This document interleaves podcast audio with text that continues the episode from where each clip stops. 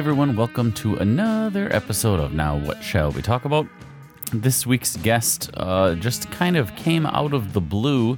It's a young lady named Ashley Yaklovich, and I think I'm saying that correctly. I even wrote it down like phonetically. It's either that or Laklovich, which makes her sound like a Russian spy, which wouldn't be good. These in these trying times, I roll. Um, but yeah, she had just messaged me out of the blue. Oh, we had some mutual friends. She lives and is from Phillips. Not from. Uh, I think we discussed where she was originally from, way up in the north woods of Upper Michigan. Uh, but she needed some sort of a, I don't want to say presentation, but uh, she's a breast cancer survivor, which already gave her points in my book uh, because I am a fan of anyone who is a survivor or breast cancer research, any cancer research, you know, fuck cancer essentially. And that may be one of the first curses in the intro, but it's well worth it. And I'll say it again at some point. But um, her nurse at the Cancer Center of America uh, in Northern Illinois wanted to kind of tell her story at some sort of a, I don't want to say a convention, and I probably should have written this down, uh, but it was a big gathering of like cancer researchers, nurses, survivors, all that kind of stuff in Vegas. Um, and Ashley just couldn't make it there to tell her own story. So we had a list of questions, and we were just supposed to like interview Dateline style. I ask the question, she answers the question, and we move to the next. So she said, "Can can you do audio, maybe video, so that this her nurse had something to put in this presentation because she's a guest speaker at this convention." So of course, absolutely, I'm in for that. and I had told her, well, maybe we'll just after we get done with the questions, we'll uh, you know just make an episode out of it. We'll just shoot the shit and uh, just, you know see what happens, and if it's decent, we'll we'll make it an episode. So when we got done, um, it ended up being the normal two two and a half hours. And like 15 minutes before the end of the episode is when we got to the last question. And there's no way I could edit that down to make any sort of sense because once she contacted her nurse after we got it done, she's like, Yeah, I have about 10, maybe 15 minutes tops. so there's no way for me to accurately and decently cut down two and a half hours to 15 minutes. So she made the trip down to Medford again, and we literally just sat there, and I think we got it done in 13, uh, just so she was giving some informative answers and wasn't cutting herself short. Uh, so that little interview section, uh, if they do post it on a website, if she has it posted somewhere, I'll get it on the show notes. I don't think that it's a thing yet. It was just for their private use for the this convention. Um, but that is not included in this episode because it's essentially the same questions I asked during the course of the episode, but with a much more succinct answer. And then we just move on to the next. There was no tangents. There was it was just an interview so she could get her little side of the story out um, to hopefully inspire those who are either just recent with a diagnosis or who are also survivors to help you know reach out and speak for other people whatever uh, just a good cause so of course i was going to do it and the episode turned out pretty good um, nice lady funny lady uh, nice and sarcastic but yeah, um, you know how to get a hold of me. I say it every episode, and nobody ever does. Lame, but um, yeah, sit back and enjoy Miss Ashley Yaklovich and her story about uh, surviving breast cancer at a very young age.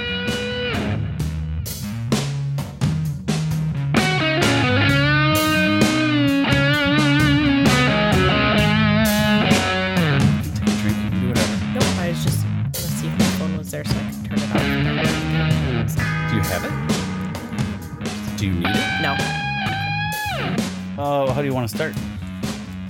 I did write down all the questions Okay. in case you wanted me to just straight out ask the questions. Well, so she like wants us to kind of stick to it a little bit just so she only has so long to Yes. put my interview so um I think she can do a little bit of her own editing Okay. anyways. So probably just kind of ask the questions a little bit and then we'll we can talk through the questions instead of me just being like Da, da, da, da, da, da. This is yes, yes. Well, that's. I was hoping you didn't come in with a notepad to read your answers because I have a notepad to ask them. Nope. Okay. Um, the rest of that stuff is just gonna make noise. This is my notepad, and if you have something you need to write, jot, whatever, that's what that's over there for. Perfect. Okay, well, might as well do their stuff first. And like I said, if when it's done, done, if I need to cut something because we're just rambling or whatever, Perfect. do this stuff first, and then Yeah. just wing it from there. That way, she's got her stuff. Right. Well, and I was kind of like some of the questions, anyways. Like, I don't know what her actual layout is, but I was like, some of the questions, when I answer them, I'm going to answer them more than once, kind of thing. Oh, So, sure. like, yeah, Because it's like to go into it. So I'm like, as long as it's kind of all there, I don't think it really matters. they have well, the some actual of order. some of them were a bit wordsy, Yeah. as far as I'm concerned. Well, Uh, so I was originally going to go. Are you recording like right now? I recorded before you sat down. I knew, I knew you do that. It's but a rolling start. yeah. So um like I was originally going to go to the conference with her hmm and kind of do everything and then Where is it at? in Vegas. Ugh. I know.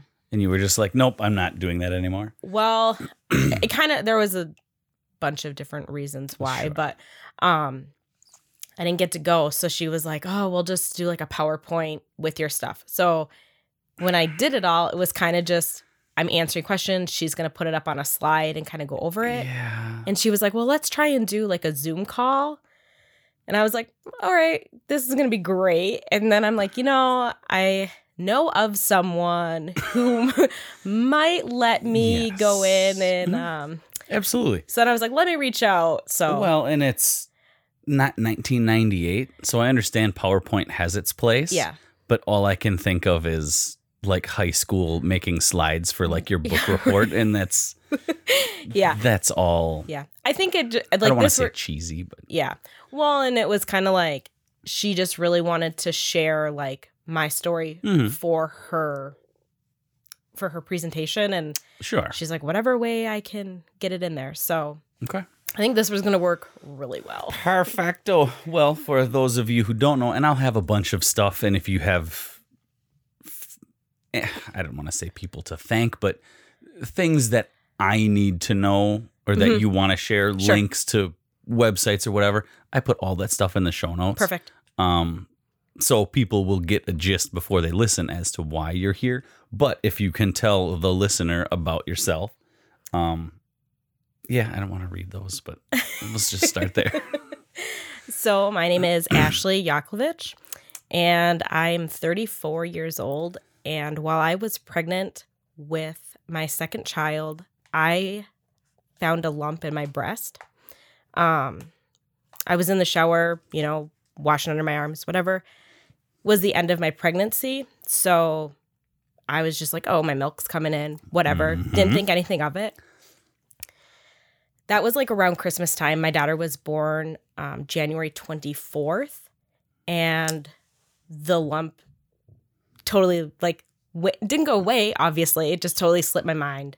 Oh, yeah, like because you're busy. yeah, like I a, just had a baby. Like you know, I didn't care about my own health. I was just like I have a baby, and there was no, um, no like red flags or indications because I nursed her. I pump like I Mhm. pumped milk. Like everything was great.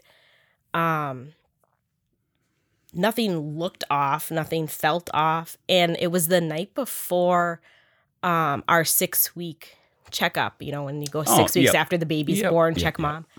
And I just got done pumping, and I had told my husband Jesse, I was like, "Hey, feel this like this lump, like it's so weird." And Is he like most husbands where he's like, yeah, okay. well, he, I think it, um, like I guess when you like watch your wife pump, and then it just like doesn't have that same effect right Yes. away. He's just Yep, like, yep, yep. Uh, this, I- this I isn't get. a this isn't a like, hey, you can feel me up. It's a hey, you got to check this out. Yep, daddy duty, some sort of something. He, he was like, oh, that's really weird. Like, talk to your doctor tomorrow.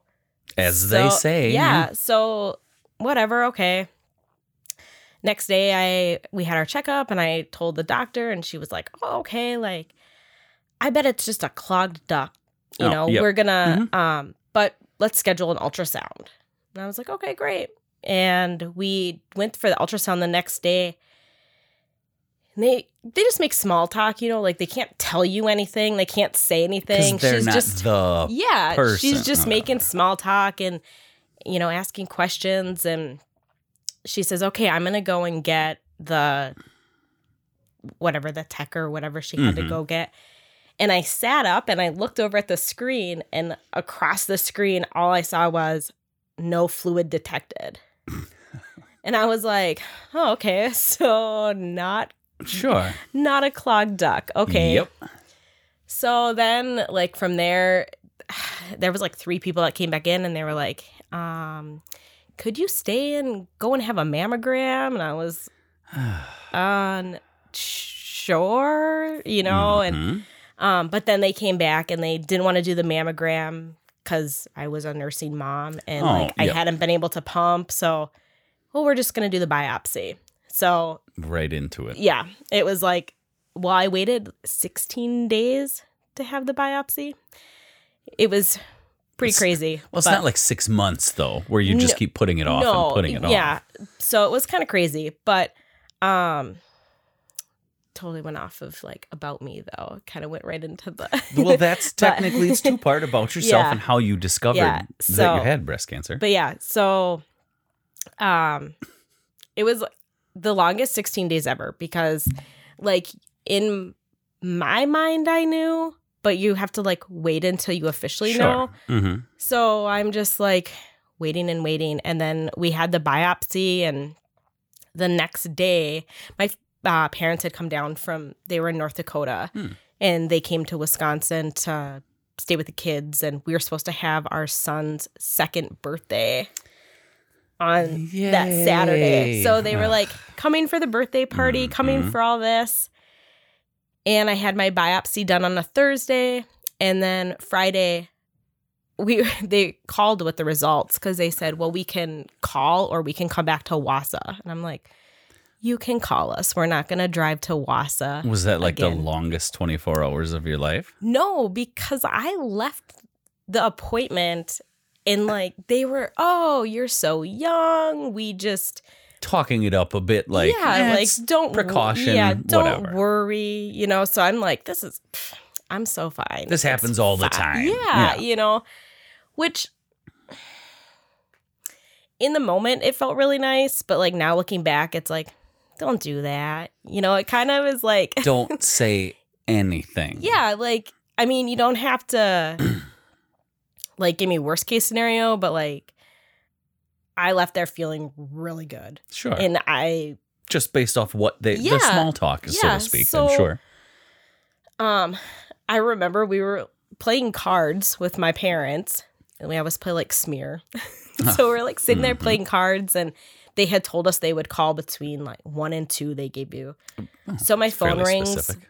That my phone rings. I'm like, all right, here they are. So Jesse and I went into our bedroom so we could talk to them. My parents stayed out with the kids. Are your And- parents aware of the goings on, or you haven't told them? Well, they knew I was going for the biopsy. Gotcha. Um, but so there was concern and whatever. yep. Gotcha. Um, so we went into the bedroom and we were telling the lady like, "Oh, we're just getting ready for Landon's birthday party mm-hmm. tomorrow," and like she's making small talk, and I'm, oh yeah, this is, pff. and she takes this super deep breath, and she's like, "Your results came back, and you have cancer," and like everything else just was like I didn't hear anything. I was like, "What?" I didn't cry. I didn't do anything. I was just like in shock. And Jesse and I are like sitting there, like staring at each other, like, what do you What do you say? um, I thought like I thought everything was fine, you know. And yes. so we did. Um, she was like telling us all these dates and whatever, and Just bouncing yeah, right and off. I'm like, uh, and then she just, she says we're gonna mail you a packet. I'm like, okay, good, because I didn't write anything down. I'm not listening to anything Mhm. you're saying. Um, and so we sat in there for a minute, and I was I I we like hugged or whatever and I was like, "Well, let's go tell my parents." And so we went and like walked out into the living room and my mom is like so emotional. Like, "Love you, mom." but like you tell her anything and she's just crying and I'm like, sure. Is she one of those people? Because I know several where you can go to a funeral for someone you don't know, "Yes." and you will cry because everyone else is crying. Yes. Gotcha. So like we go out there and I'm like, I literally think I just was like, I have cancer. Like I don't think I was like, well, You're gonna want to sit down. No, I literally was just like, I and I actually told Jesse I was like, let's make sure they're not holding the kids, Oh. so we can just like tell Yep. them. I- And um, my mom was like crying right away, and my dad said the f word, which my dad like never swears, and I was like, oh, okay. And they so then of course like this was all on a Friday, and my first appointment was um uh, the next Monday or Tuesday, and they wanted me to go to the appointment with like all of my family history and everything. So Okay. my family is calling all of their family and they're like, "Oh, Ashley has cancer." And we And I'm just, like- through. yeah, the- like calling everybody Mhm. because we had to, you know, we had to know um for genetics and whatever Yeah. else. So I'm just like laying on the couch. I only person I called was my best friend Sarah and cuz she had watched my kids like when I went for my ultrasound Mhm. and everything. So she like kind of knew Yep. um but didn't know the obviously that and so i was like i call her and her house was like crazy that day i think her like her sister was there they had and i'm like oh your house is kind of crazy and she's like yeah and i was like well so i got my results back and i have cancer and i could just like hear her like The the gulp. Yeah. And she was like uh, uh and i was like yeah so i just wanted to let you know and i was like my Talk talk to you later. What do you Like, what do you my say? parents are calling everybody and i was like well we'll see you at landon's birthday party tomorrow and my parents called you know their sisters and their Mhm. parents and then i was like all right well let's finish our card game and like we just went back to playing cards Well, at that time, what well what can you do? you don't you don't do anything you either sit and you worry about it and Yeah. like freak out which i had already done for 16 days which what good is that going to do? no, exactly. So I was like, let's just play cards, you know, whatever. And then What the hell is going on? The neighbors are just shouting today. so yeah, so then we just um finished up our regular day and the next day at Landon's birthday party, um By then, I'm assuming everyone knew. Like the family knew. our family all knew. Um and we told some of our friends there just because, you know, we had some close Sure. friends that we wanted to tell. And then um the next day, which was April Fools, I Oh, like no. made a post and like to, to announce to everybody else and everybody was like this isn't a joke right and i was like not something i would joke about Just sheer happenstance. yeah so it was like really crazy like to wait for so long because i mean hmm 16 days between the ultrasound and the biopsy and then all of a sudden it's like okay now everything just flipped upside down and Because you had it figuring it kind out. of in your head that it was going the other way. Well, those 16 days, I was sh- like, I knew it was cancer. I, I just knew it. But then at the day of the biopsy, I left there feeling really good. So it was kind of Yeah. like those 16 days of not knowing, I felt it and I like, Was and worse I knew, than yeah. And then I left the biopsy, felt really good. And then when I heard it, I was like, are you sure? Like, I mean, I you you didn't think so yesterday, you know? Are you sure? yes. So it was just really crazy how slow it went and then how fast it went. hmm And then, like I said, I mean, we got my results on a Friday and my appointment was on a Tuesday. So I like met with an oncologist, I met with a surgeon, um, did all that fun stuff. The stuff that you have to do, Yeah. which you should do, whatever. Yeah. So when you find out, you go and you have all these appointments. Did they say this is like the kind of cancer you have? This is what you need to do, or was there like a menu of like, well, we could do this and this and this. What do you want to do? Like, what was Well- their? Did they advise you, or did they just tell you everything that was available and you got to pick for treatment? No. So when I when Short I answer, no. when I got my diagnosis when they called that day, it was that I had invasive mammary gland cancer. Okay. And um when I went and met with the oncologist cuz I had only had the biopsy done. Mhm. So he wanted to do some further testing to see if the cancer had spread. Um so I had a Oh my goodness. I literally have had everything, but I'm trying to think of what I had first. I think the first things he had ordered was um another CT scan and then I had a bone scan Jesus. and a, maybe ma- I had my mammogram. So I had those done. Um, during the CT scan, they found um, in the lymph nodes. Okay. So then I had to have the lymph nodes biopsied. And those results had come back when they called. Um, and they said, Oh, good news. There's no cancer in the lymph nodes. And so I was like, Oh, that's really good news. That's great. Best case.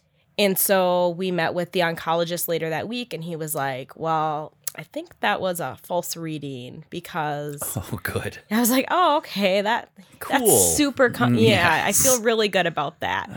Um, so we, um, they had ordered more scans, and he found a spot on the liver that he was then concerned about. So, um, then I had the liver biopsy, which I was like, well, you know that lymph node biopsy. yeah. How much am I going to trust the boy who cried wolf kind of thing? Yeah, so I did um I ended up doing a full PET scan and then I did the liver biopsy and the cancer um was in was in the liver. Okay. So um Did you get a call two days later saying, "Oops, nope, we made a mistake"? no no Jesus.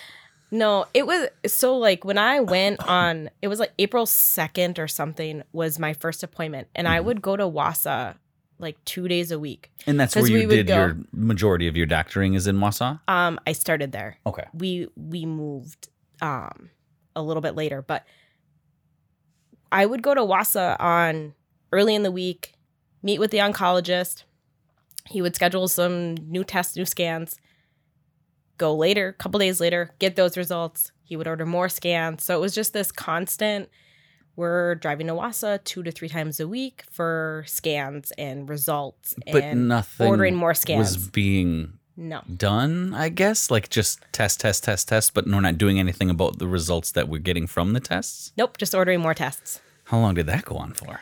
um almost four weeks Ugh, and that's your f- in Phillips, right? We live in Phillips. So yeah. hour and a half. Yeah, it was about an hour and a, half. day. Yeah, and it wasn't a good day because it was like That springy, the- crappy. Well, it was the year 2018 where all of our snow melted in March.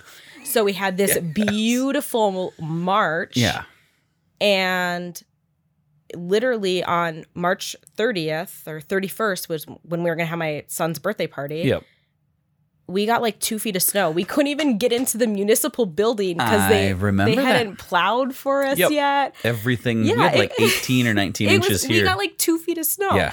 And Out of nowhere. yeah, I'm like, we haven't because my parents, like I said, came from North Dakota, and I'm like, Yep. don't even bring your winter stuff because we don't we don't have summer here a now. snowflake. We haven't had a snowflake.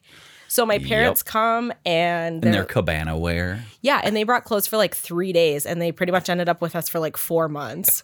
Oh. So my dad's like, we got to go back. We got to go get our winter stuff. We got to get like we're Hmm. I washing would the assume same. they just drove. yes. Like they didn't fly in Oh god, from no. somewhere. My mom was like deathly afraid of flying until like last year. They went to Vegas for my dad's work, and now she's professional. setter. Mhm. Yeah, like she was like she's definitely afraid of heights. Like she can't drive over the bridge in Duluth. It's nuts. so, um, Oh, anyway, so yeah, they were like, oh, I thought there was no snow. I'm like, there wasn't. So, Surprise! yeah, April Fools. exactly. So we got all that snow, and then so that was the year Mhm. that we got more snow in April than we had in The- the February two and March. yeah. So it was not like beautiful weather. But um one day my husband called because my husband was like at work, still Mhm. working because somebody works. to, somebody yeah. works. I mean his insurance, we have to have that. And my it's a parents whole nother had been podcast there about insurance. Oh God. Yeah. So my parents had been staying with us to either help with the kids so Mhm. we could go to appointments or sometimes they were just driving me to appointments because there's a lot of appointments where I'm not able to drive after Sure. or whatever. Yep. Um so it was like this whole big thing. Everybody's pitching in to drive Miss Daisy here and For just tests. yeah. And my husband called one day and he was like, You got to go somewhere else. Like, we need to get Mhm. a second opinion. This is So getting where to is be this too much. stop? Yeah. Like, you know, I mean, you've had every test, there's still not a plan. Mm-hmm. Um, so while we were on the phone, a commercial came on for Cancer Treatment Center of America, and I was Yep. like, I'll just call there. You know, let's let's try it. What's it gonna hurt? And this was on like a Wednesday, I think.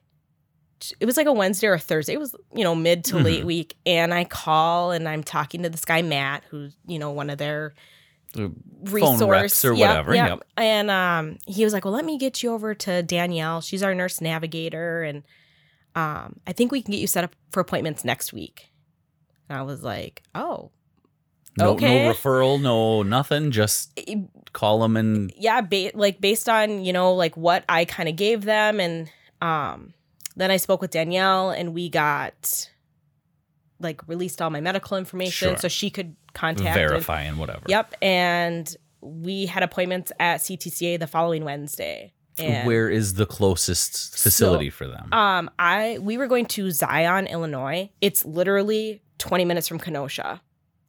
It's I yes. it's like a little Yep. like stone's throw from Kenosha because everybody's Yep. like, "Oh my gosh, you go into Chicago?" And like, no, I mean it's, it's you're right on the verge of like Chicago land. yeah, Because I took my kids to Six Flags last year in Gurnee, yeah, and we went it- through. You go right through Yep, there. it's like 20 minutes from there because that's we went to. We didn't go to Six Flags, but we would go to Gurnee to the mall and Yep, stuff. It's and yeah, it's 20 minutes right from there. Yep.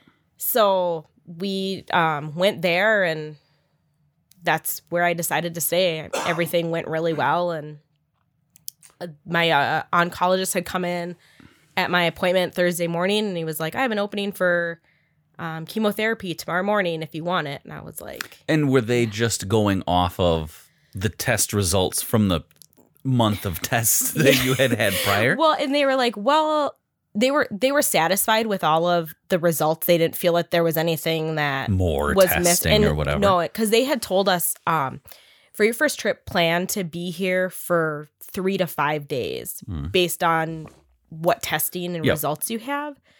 So we were like, okay, we packed like Jesse and I came and we took our dogs, we my parents, my kids, like so do they have? Was it just a hospital room, or do they have like housing for They have- family can come have- and stay? They have um like contracts through hotels that Sure. they have. So we just had like a big suite um that we all stayed in cuz that was like one of my concerns and I'm one of those crazy dog moms that you just really love. But I was like I can't not bring my dogs with for Your 5 fur babies. days. Yeah. Mhm. And they were like no worries, we can get you a place that allows dogs. That's So- crazy in a good way. yeah. So we got um we all packed up in two vehicles and planned to go and they were like when I got there and they were like, "Well, you pretty much had every test done." I was gonna So- say the packet that so they we have. don't need, you know, and all Mhm. those results are fine. There's nothing that, you know, didn't come back clean or clear or whatever. Sure. So we don't really need to do any further testing. It's just do you Right want to start it. chemotherapy? And I was like, "Yep, we're ready." Start something. Yep. Do something. So we, yeah, I've done all of my treatment in Illinois. At that, there's no. There's I would say contracting out, but it's at all in that one facility. yes, hmm. Well, that's at least you knew where you were going. Yeah. And you know, go here and then they hmm. refer you to this specialist here and then you got to go to that specialist everything there. was right. th- Well, even like in Wausau, because that's I was thinking when we went to to Illinois, and I was like, Mm-hmm. oh my god, it's gonna be this ginormous. Oh, this like, city. the the 'Cause- ENT guy over here even the, in Wausau, like all over the I hill would- over yeah, there. I had like Yes. like my scans were in one building, and then I had like lab tests in another building, and Mm-hmm. Yeah. my appointment, and I'm like, oh my god, where am I going to? I don't even know. Yes. So going to Illinois, it's all one hospital. It's like six floors spread It's out. be a fairly everything. sizable. It's it's pretty big, yeah. Good. So, but yeah, everything is right in there. They give you a sheet that was like, you're on this floor for this appointment, this floor for this hmm. appointment. Like, Like they don't want you to have to worry about where the hell you have to go. no, Probably have enough on your mind already. yeah, for sure. Good. So yeah, it's super like anybody. I'm super biased and like I love that place. And Which you should. Yeah.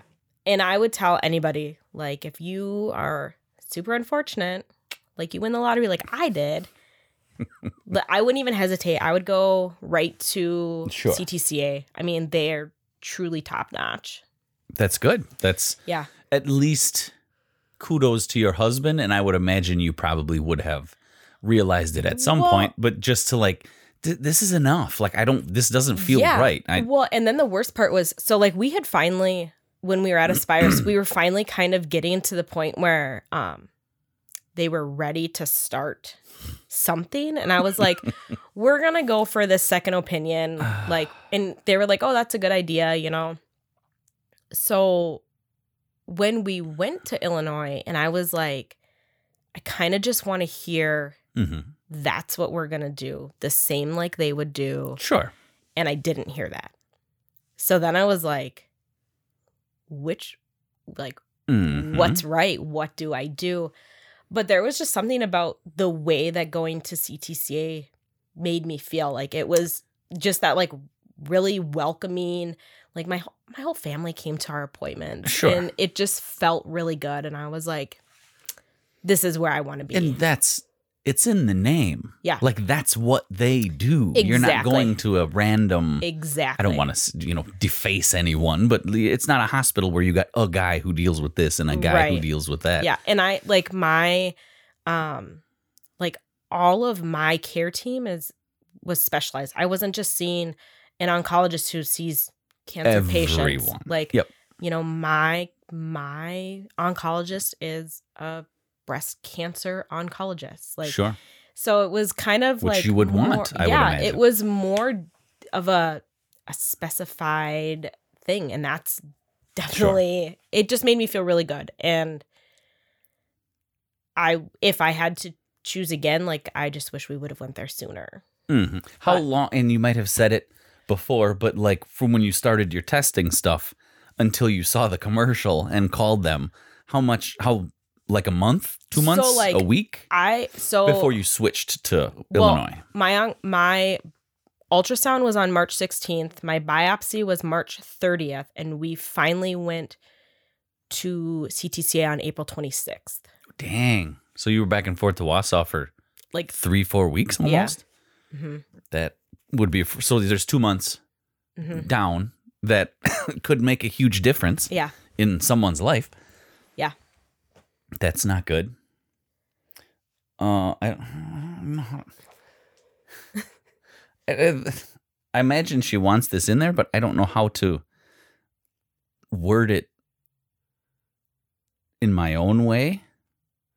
Can I just read it? You can do however you want. I don't because I want to make sure that you get all your stuff. And I just wrote the crib note version here. Let me. I'm not texting someone. I'm actually looking up to see what this actually says for real. Because I don't want to.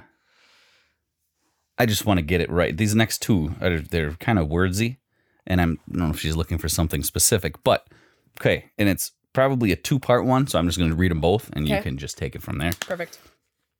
You've had multiple surgeries. Can you share what your concerns would be about the final result?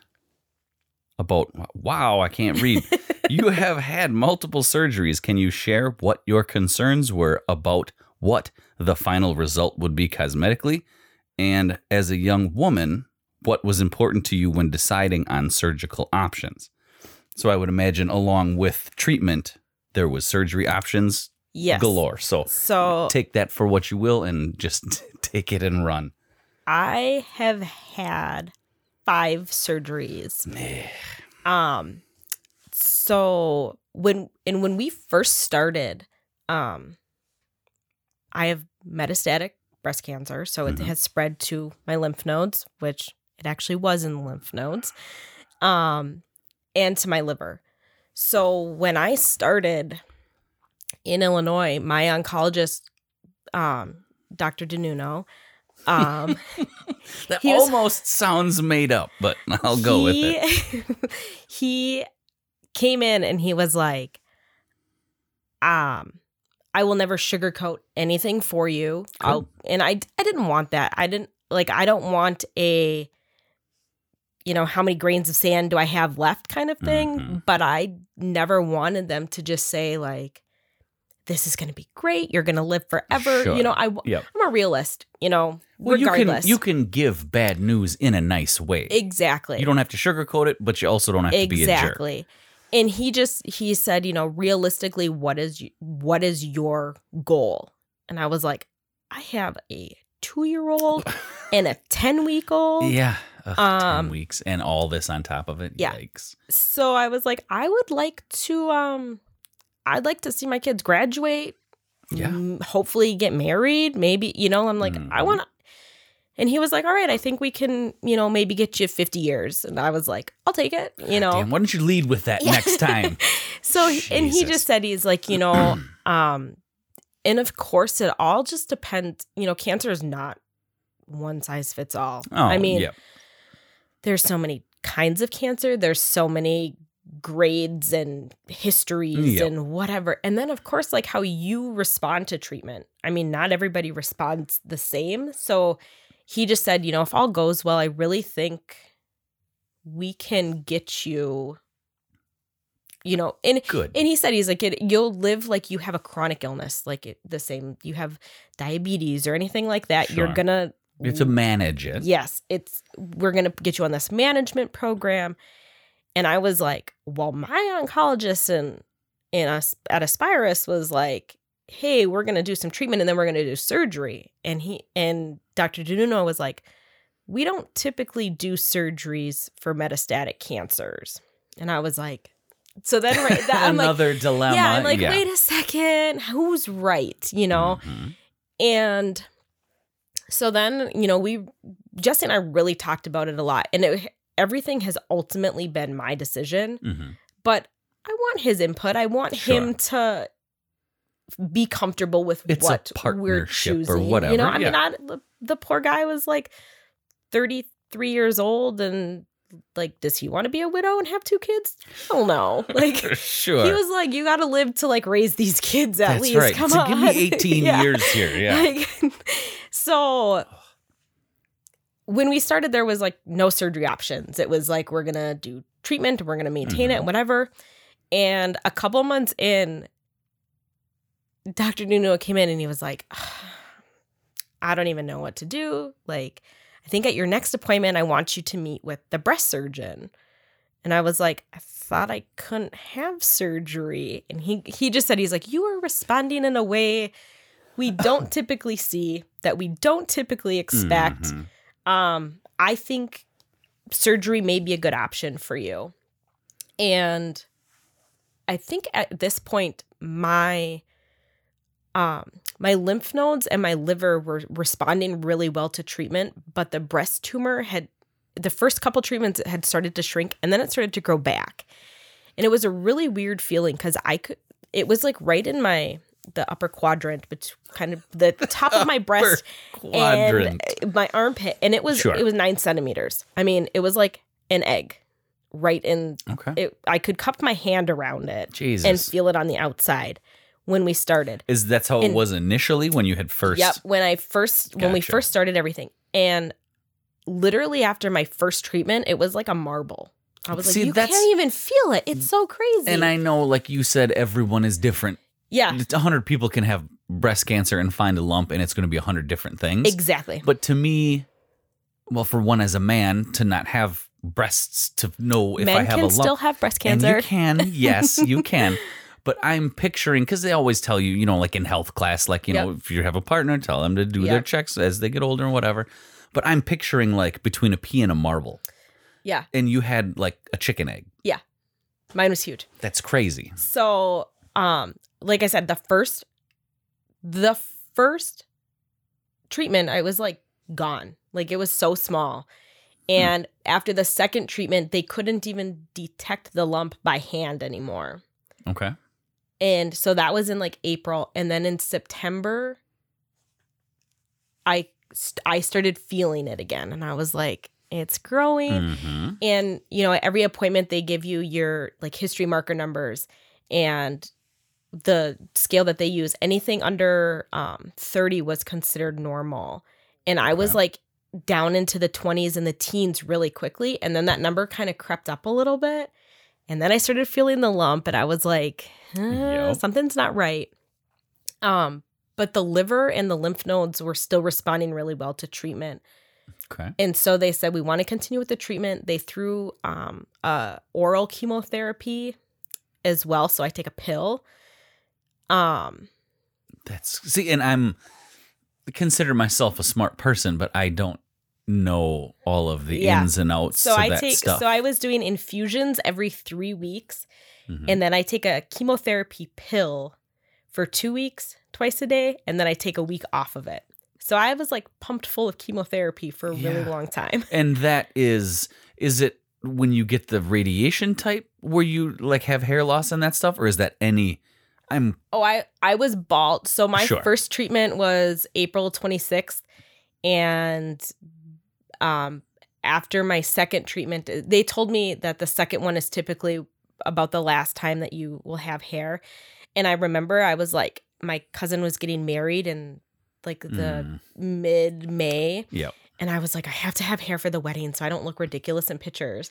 And now I like look at the pictures. I'm like, oh, I should have just shaved my head because it was so terrible. Like, Oh, just so little sc- wispy like- stuff. and I was like, okay, Clinging hindsight's 2020. Like, Yeah. I should have just shaved my head sooner because I mean, Yep. it would just fall out by like the handfuls. It was terrible. Yep. Actually, one of the guests that I just had in here, um, her little girl has alopecia, Okay. and she's like eight or nine, and that's like she's perfectly healthy, yep. but you lose your hair. And she said it kind of went away and came back, and then she said one day in the shower, like Yep. clump, and within three days it was all gone. Well, and I was like so stubborn because I was like, I need to, I, I want to have my hair. I want to have my hair. And there was one day I was literally like laying in the shower bawling because I had just like scooped out all this Yeah. hair. And I was like, Jesse. and like, you know it's going to happen, but that's got to be a Well- horribly unnatural thing. To like, it's got to just visually freak well, you I out think a little you just like, like I knew it was coming, but I just kind of felt like if I just didn't touch it and I didn't. Sure, it would just, be. it would just be okay. Like it's Mhm. not just gonna fall out. Well, it does just fall out. Like it doesn't Mhm. matter. And Jesse had to come and pick me up off of the shower floor and like get me out of the shower because I was just it was Sure. terrible. I- and th- that's one thing that I will like any cancer patients like you decide when you're ready and just shave your head and you feel like I've heard that having before. that empowerment of just mm-hmm. doing it versus letting it fall out slowly. Like Yep. you'll just feel so much better once it's gone and you got to choose that versus just watching Sure. it fall out. But I've known people who have had, because just even in my family, there's been a ton of various cancers, but um, friends, and family, whatever, who knew it was coming Mhm. and had they all the most of the people I'm thinking of had fairly long hair. So they made a time and a day, and they might have even had some girlfriends that did it with them, but they shaved their head uh, fairly short Mhm. and then donated the hair sure. while they still ha- had enough, you know, so to speak. So the, Um, that was but- the worst because like the Wednesday before I got my diagnosis, I just went and got my new mommy makeover because I just had a baby. So I got my hair cut, colored it, you know, spent all this money to do my Mhm. hair, and then I get a cancer diagnosis two days later. And I was like, "Ah, can I get a refund on my Yeah. hair appointment? yes, I'll give it back. like, so, um, and we just, um, Jesse shaved mine out on the back deck at home. He, Sure. And we didn't do short. We just shaved it to Bicked nothing. it gone. Yep. He left this like little Jerry curl in the front, and I was like, okay.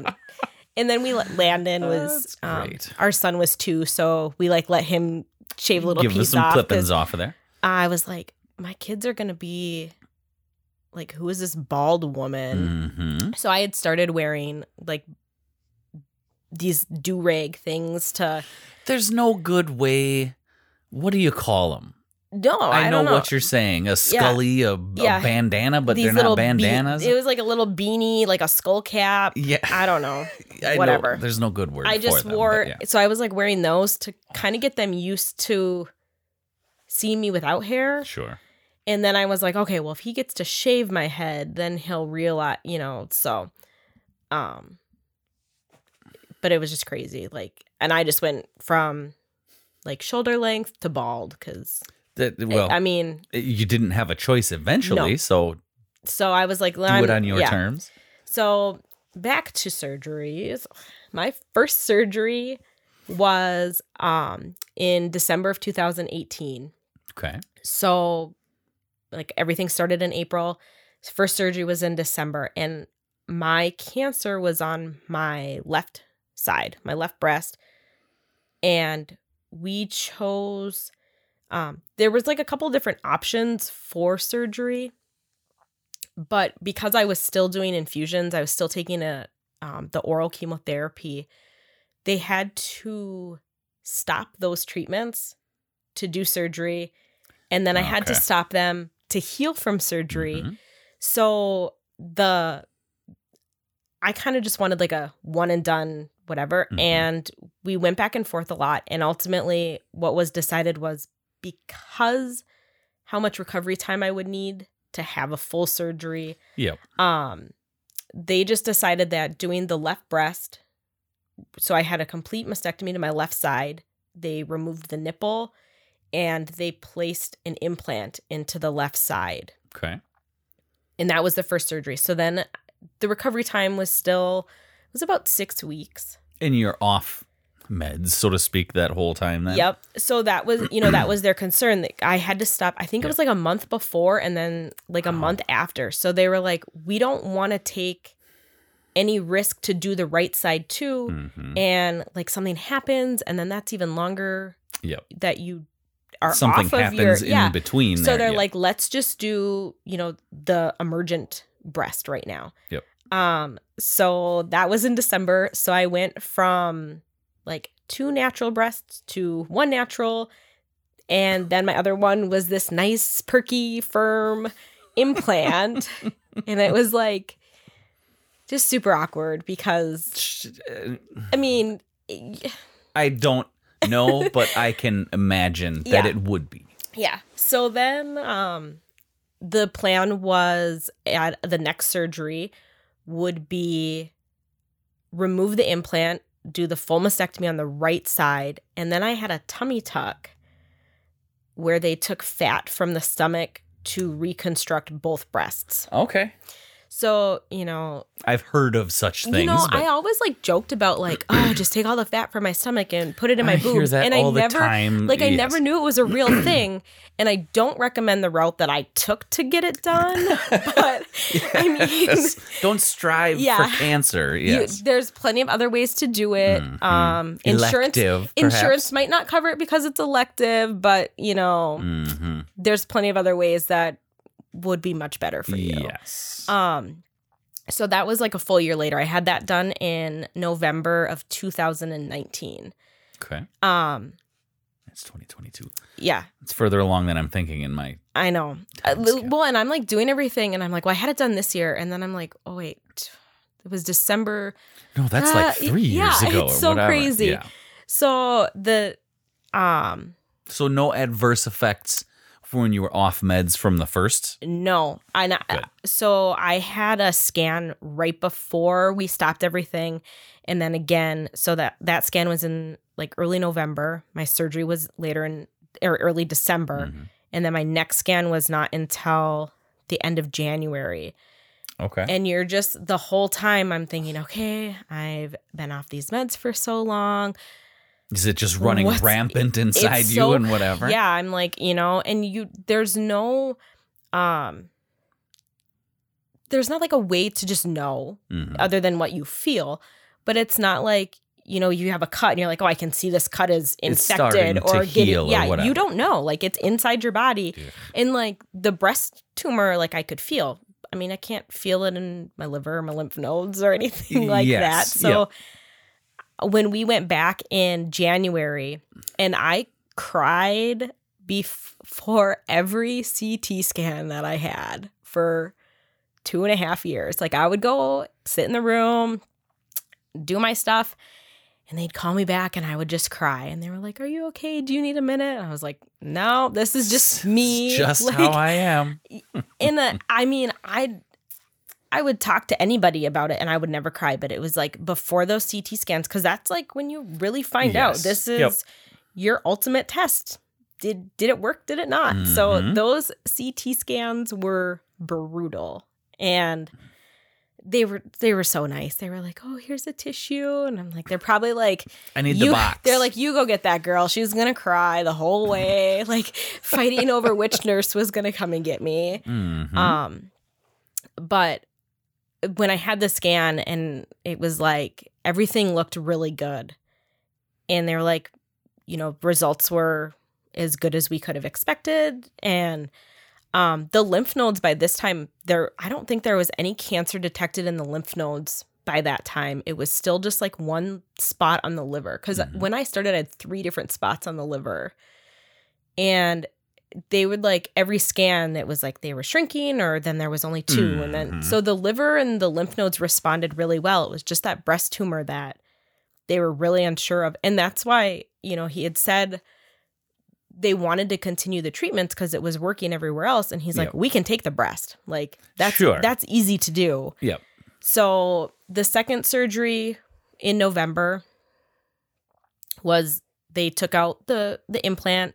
Mhm. They took everything from the right breast, nipple included, and the um the nipple part was by choice because I was like I want them to match as much as possible. I don't want to have one Big- nipple Biggie and Smalls or one- something. yeah, so Yeah. I was like let's just do it all. Let's get them to match Sure. and um And there's no health nope benefit or negative. Like it's just strictly your choice. yeah it was just cosmetic decisions sure. so i chose to do that and that was like i was in the hospital because i mean i had a left side implant removed hmm full right side mastectomy tummy tuck reconstruction And then back in. yeah like my surgery was like nine hours Dang. And this is And- all at that. all at CTCA, all in Okay. Illinois. And I remember that um for the surgery, like I had to lay in like a T and I remember waking up because they just like put you out like this to stretch you Oh, out. I suppose because you can't have your arms by your side Yeah. because they're mutzing around in there. So, and they said they they have a nurse who comes in every so often to like lift and rotate my arms and oh, do she'll get all stiff So- and whatever. But I remember waking up and first of all, I'm the girl that when I have surgery, I you don't get to eat before, you know? Mm. And I wake up like my eyes aren't even open. I'm Need hungry. I need sauce or food. Something. Yes. And I woke up from this surgery and my arms hurt so bad. That's the only place I had pain. Not in my stomach, not in my chest, my arms. just from And I being was splayed like, out yeah, like that I was for like, so long. I can't feel my arms. They hurt and I'm starving. And she was like, I can get you some ice chips. And I was like, that's not food. no, I need ribs or yeah, something. like Give me a give burger. me some food. And she goes, Well, I was gonna call Jesse to come up, bring the kids up. Um, but they're eating and you can't eat Oh, until wow. tomorrow. And I was like, Do not Until tomorrow. yeah, I couldn't eat. I didn't Good eat the day, the night before my surgery, the day of my surgery, and then the following morning. I had to wait until I saw my I surgeon. think I'd have ate one of the kids at that point. Well, and so Jesse was like, "Well, we're eating. Do you want us to come up?" I was like, "Do not bring food into this You room." You smell like burgers. yeah, Get out of I was like, "Do not bring food into this room." So, like the next morning, and they were like, "Well, we'll start you on like a steel diet," and I was like, "Just give me some food, please." dry so- oatmeal. I don't care. Well, the thing is cuz so like I was cathed cuz I was pretty much like bedridden for that whole day Yep. because they're like you can't get up you and before you have surgery they warn you of all of these things Sure. but they don't actually like practice the the what you have to do so Mhm. finally they're like okay you can get up but you have to get out of bed without using your arms or your core okay So your head and your legs yeah, is about all so I was like scooching, o- like scooch over to like the side of the bed, and like can't move my arms out. So was there like, a thing to have, like where you had to hold your arms out sideways, or they you, they were down at this point, but you at just this couldn't. point they were down. you just couldn't but- push, yeah. pull, Well, nothing. and so like after the surgery with like the um, Uh-huh. the chest surgery, you Yep. can't use Oh, like your sure. chest muscles anyways. So I like get to the edge of the bed and like keep my arms as close as I can and like trying to pull myself and they're like, "Don't pull yourself too hard." I'm like, were they offering you any assistance? "Well, they do they do assist you, but in order for me to be able to get up and move and have my Ah. cath removed, Got to do it I on have to be able to do it on my own." And I'm like, Thanks, guys. So like then they send you the survey and they're like, what can we do to improve? And I was like, before patients have surgery, teach them how to get out of bed without using their arms or core muscles. Role. Because and that's like, you know, Jesse would kind of laugh because he'd have to like push me out of bed at home. And I was like, you lay in bed. And when you wake up in the morning, you're not allowed to use your arms. You're not allowed to use your core. You have to get out of bed without using anything. And it's, and it, I had like the tummy tuck part. So you can't even just like put your legs down and like fling yourself up. Because, you're, it's a sit up. yeah, you can't do that. So I'm like, it's not as easy as you I'm might trying think. in my head to think how in the hell you would even. You have to scooch to the edge sideways. Yeah, so I pretty much did like a little like tuck and roll where I'd get as close as I could to the edge with my arms like Up, Up. in, yeah. and then I'd get my feet down and just literally like slowly Flop fall the off s- to the bed and hope my feet didn't give out. Oh, Jesus. and I remember the nurse came in and she was like, "Is this how you're getting up?" And I was like, "Yep."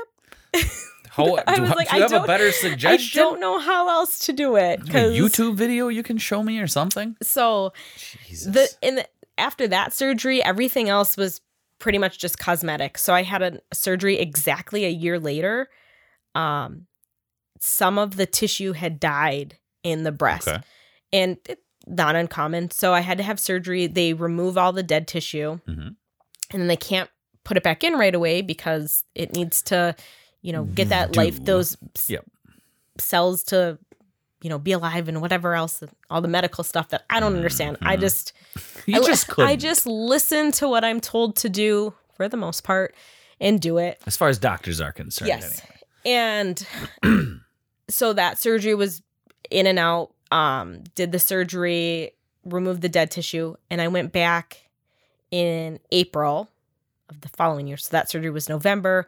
Went back in April, right before Easter, and they did liposuction. I don't do like another tummy tuck part. They take Yeah. liposuction from areas. And let me tell you, don't elect liposuction ever because that was worse than my I've tummy tuck. That was Horror stories from like just painful after the Oh fact. my gosh. I was like, I'm a, like really stubborn too. So Mm. when they were like, you're going to have some pain, and I'm like, I had the tummy tuck and was not. We, we, I have kids. we went to a hockey game. We got like I got discharged from my um we got discharged from the hospital on a Friday morning after my 3 days of being in the hospital and we went to a hockey game that night. Like I don't Good. Nice. I don't um typically it doesn't keep me down for very long. Sure. And the light I had lipo done and they're like, "Well, it's Easter." I'm like, "I don't care, not a big deal."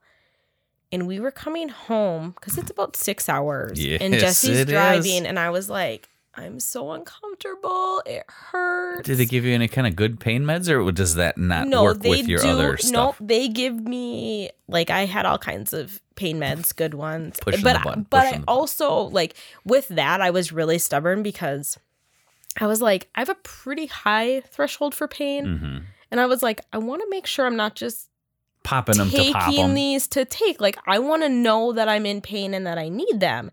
And they were like, "Well, if you're gonna do that, it's not going to work because by the time you're in pain, It's, it's, kind of late. still has to get into your Yeah, system, and so you're going to be like, miserable. I don't like just take the pills. And I was like, mm, I don't know if I really want to. Mhm. So when I had the neck surgery, and uh, my surgeon was like, You're going to spend overnight. And I was like, Why? I didn't have to stay overnight the last time. Yeah. And he was like, Because then I can make sure you're scheduling your pain meds. Like you said, you were in pain. Yep. And I was like, If I promise to behave and I promise to take my pills, I can go I go home?" home? And he was like, Yes, but take your pills. The threat of an So, overnight stay. Yeah. Got I'm you like, to comply. well, it's, I mean, the thought of staying in the hospital and like having people wait on you is really appealing. I always thought those But- hospital beds were one of the most comfortable. Like when they have it the back set up like that. I've been on one like once in my life ever, and that was just when I was waiting in the emergency room. Uh, when I mean, had you can cut like pick your finger. head up, you can pick your feet up, you can, yeah, Yeah, they're so It's nice. phenomenal. Bringing Yeah. them hot blankets in and Mhm. whatever. Yeah. But you were then, there for a whole different reason. So But yeah, well, then they're like, they come in every hour to like poke and prod. And I'm like, I can just go home. My kids don't even bother me every hour. Like, yes, so, um, so after the surgery in April, that one, they did the lipo to refill the areas that they had removed. gotcha. And they took it from like my hips and sides. I had the most horrific bruises. I was in so much pain. I've seen pictures And- of stuff like that. Oh, looks- God. I've seen. Uh, there was an old, not old show, but it was a show when I was probably like high school ish. It was on A and E or TLC or one of those when they actually had like learning stuff on the learn. You know, before Mm-hmm. Sure. it was all reality show crap. But it, the show was, excuse me, the show was called Operation, Okay. and they literally just had like three cameras mounted in different angles, and like, oh, today we're doing a a, a I don't want to say facial. What are they? A facelift oh, yep. and they had some random just out and like they show the surgery You watch Botched?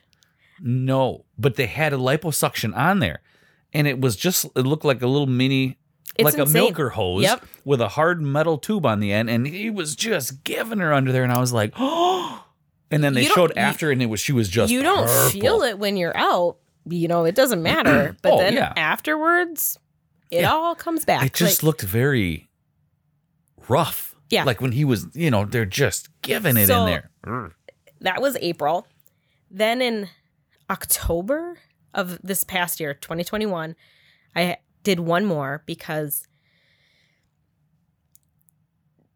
in theory everything is fine. It Mhm. looks fine. Like people you don't just look at me and say like, "Oh my gosh, her breasts are lumpy or whatever. They're not perfect." sure But like for me, like there's areas that I'm like, ah, it's kind of flatter than I would like, or you know, and I just have this idea in my head that like I went through all of this. I was. I should get say. to be Yeah, like you've earned the right to be a little picky yeah. about that. so like my surgeon is really great because I and even before the last surgery, and I was like, I feel like I'm just coming in here and I'm just being very peculiar and I'm asking for things that aren't feasible. And if that's the case, I want you to tell me. Mm-hmm. Yeah. You know, I don't want to keep doing these surgeries and you're He sees your You- name and he's like, ugh. you're getting these, you know, like you're doing the results that you can do where I'm expecting completely different results. And he was like, I wouldn't keep doing surgeries Just to just do to do them. them. Sure. Like, you know, if if I thought your expectations were completely out of here, unrealistic or I, whatever. I wouldn't be doing these surgeries. But he goes, I think, you know, we can keep getting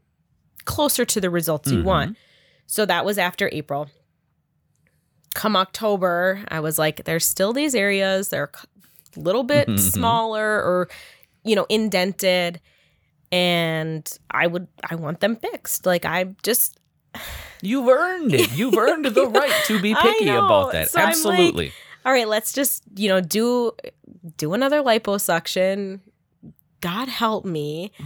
you stayed on the pain med uh, I regimen sure with did. that, didn't you? I sure did. I was like, okay, I can take these two, and I schedule them. What four hours, six hours? Okay, good, perfect. an Yeah, egg was- timer out there just so Yep, you get it I on the minute. I did not miss, and I and I did it for probably like about a week, and then I was like, now I'm gonna let my body tell me because I just Mm. didn't feel like I needed. They give me like a month supply, and it's like I, That's I feel like this is you know habit forming then, and then you got a problem. So I'm did my week, everything was fine, and then you know there's days where I'm like "Ah, I probably did a little too much. I You know I'm it. gonna feel it. I'm just gonna take one now Sure. because I because I know like I knew that there were days where I run around with the kids. There was one day I like went on the trampoline. It was really stupid. It was, and I didn't go on there to like full on jump because my kids are little, so like it's not like we're You're like be popcorn. bouncing them off yeah. of there. Yes. But like we got on there and Popcorn. they were like, "Oh, mom, do a backflip," and I was like, "I can't do a backflip anyways. I'm not even gonna try." But then they started like going really nuts, and I even just keeping my feet steady on the trampoline, just Oh. the movement, and Yeah. I was like, I got off of there, and I'm like, mm, I can feel God that. damn kids. I didn't even jump and I can feel it. So I Mhm. didn't do the trampoline anymore after that. But not my like brightest moment. But we like I just got the trampoline, so I had to give it a try. So Well, yeah. I just I don't know whether she wants my video or not, but for anyone actually listening to the podcast and watching it, I'm wiping my eye the whole time. It is watering like crazy. I'm not crying. I'm an emotional guy, but it will not stop watering this whole time. So if I'm wiping my eye, if I'm crying, it'll be in both eyes. This is just one, so it's not that sad of a story. it's a happy story. so the last surgery, um, there was a lot of um talk of options for the future. hmm and it was kind of not discovered, but it was kind of talked about that I had already done 13 rounds of Taxotere, which is like eight is pretty standard, and I did 13. Okay. So I'd already done that. I'm already doing um, the chemo pill. The it's Xeloda is like the off-brand name of it. Um, if the cancer were to come back, Mhm. there's not a lot of options for um, premenopausal women. So Okay. it was discussed like, you know, there's there's different shots or pills or whatever that kind of puts you into like a medically induced menopause. It kind of um Oh, sh- yeah, it just shuts her down, yeah. so to speak. And then you know you do those. I think people. I'm not a doctor, and honestly, I probably don't pay attention to this stuff enough. But it's like it kind of puts everything on hold for you for like five years or whatever, Okay. and then you know you come out of it, whatever. And I was just like, I don't want to do that. Like we we knew we were done having kids. Um, Oh, like Jess, Jesse was done after the first one, and then I like snuck in a second one. And um, surprise. so like when we started my treatments, and they were like, Mm. "Do you want to freeze eggs? Do you want to do any of this?" And we were like, "No. If We're done anyway. yeah, if we like, if it happened again, it happened. Sure. But like, we're not. You're not actively trying no, to. we're not gonna try. Like we're we were actively preventing it, but yes. um and that and well and that was the other thing so like you know when i have a hormone induced cancer like there's not birth controls you can take there's not Yep. things of that nature so Mhm. it's like you know not to get too much into Abstinence intimacy is but the only way. yeah but it's like you know we're going back to old school ways and whatever so Yep. when we started talking about um like the options and I was like I don't want to do these shots or pills or whatever for 5 years Yep. and then come out and then be like okay now down the road you're going to do all of this again anyways so one of my options was to do the oophorectomy Is that And a they- real word? well I, I may be saying it wrong but it's in I hope that's what it is. I'm pretty sure that's how you say it Sounds So like something came from the UP. Oof, directomy. um they i had my ovaries removed so now like my body can't make babies Yep. so that's like and you know it was kind of like do you want to do this because you know Mhm. you're not and it was like people would say oh why are you why are you ready to do that and i'm like well it's kind like honestly it's kind of our only chance of a birth control Yep. and we know that we're done. Like we're super happy and content with our family that we have. Mhm. Um, And- and and the options being postmenopausal, the options for treatment are in my favor. Then, Sure. so now like I'm 34 and going through menopause well, by choice. in the nicest way possible, if someone, if I were in your shoes and someone mentioned something like that, like, oh, why, you know, why would you do that? Or even if it was thought, it's none of your business. Oh, you would You not even mean? Like, believe. you don't have to give me your opinion because I didn't ask for it. This is my sh- stuff. Yeah, people don't care, and like Oh, there, yeah. there's people that like very nice intentions will say stuff, and it's like you don't even know. Yeah. like people questioned us so many times. You know, like why would you go to Illinois?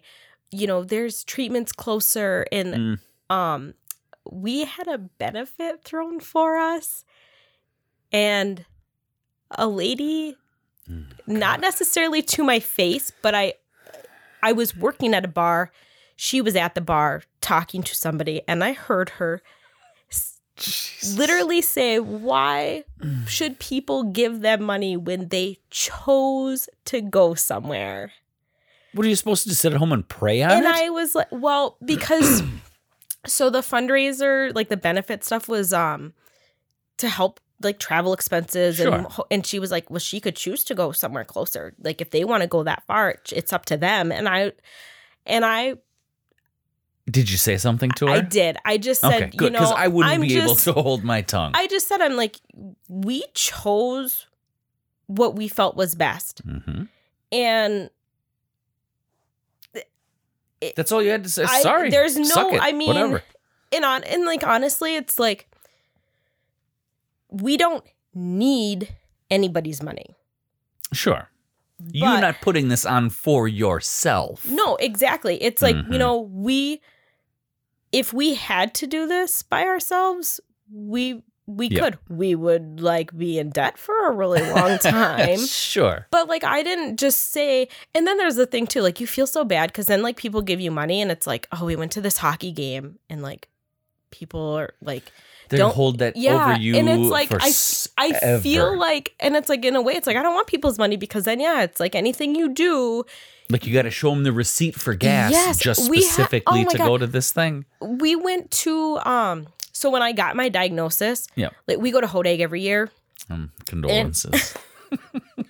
So we buy our tickets in like January. sure. So we bought our tickets in January. I got my diagnosis in Oh, you March. early spring. And um we were like talking about going to Hodag and people are like, "Oh, you use that benefit money to go to Hodag." And I was like, "We have gone to Hodag every year since 2006. It's not like we all of a sudden Hey, just we're decided rich. we have money we're gonna go we and i'm like we bought our tickets before i even got my diagnosis it so small there- town. yeah there's just that part where it's like you don't you don't even know the extent of medical bills Yeah. and How much did you donate? Because I'll write you a check right now. exactly If it's that like i'd rather just i'd rather just give you your five dollars that you threw in the donation plate back Mhm.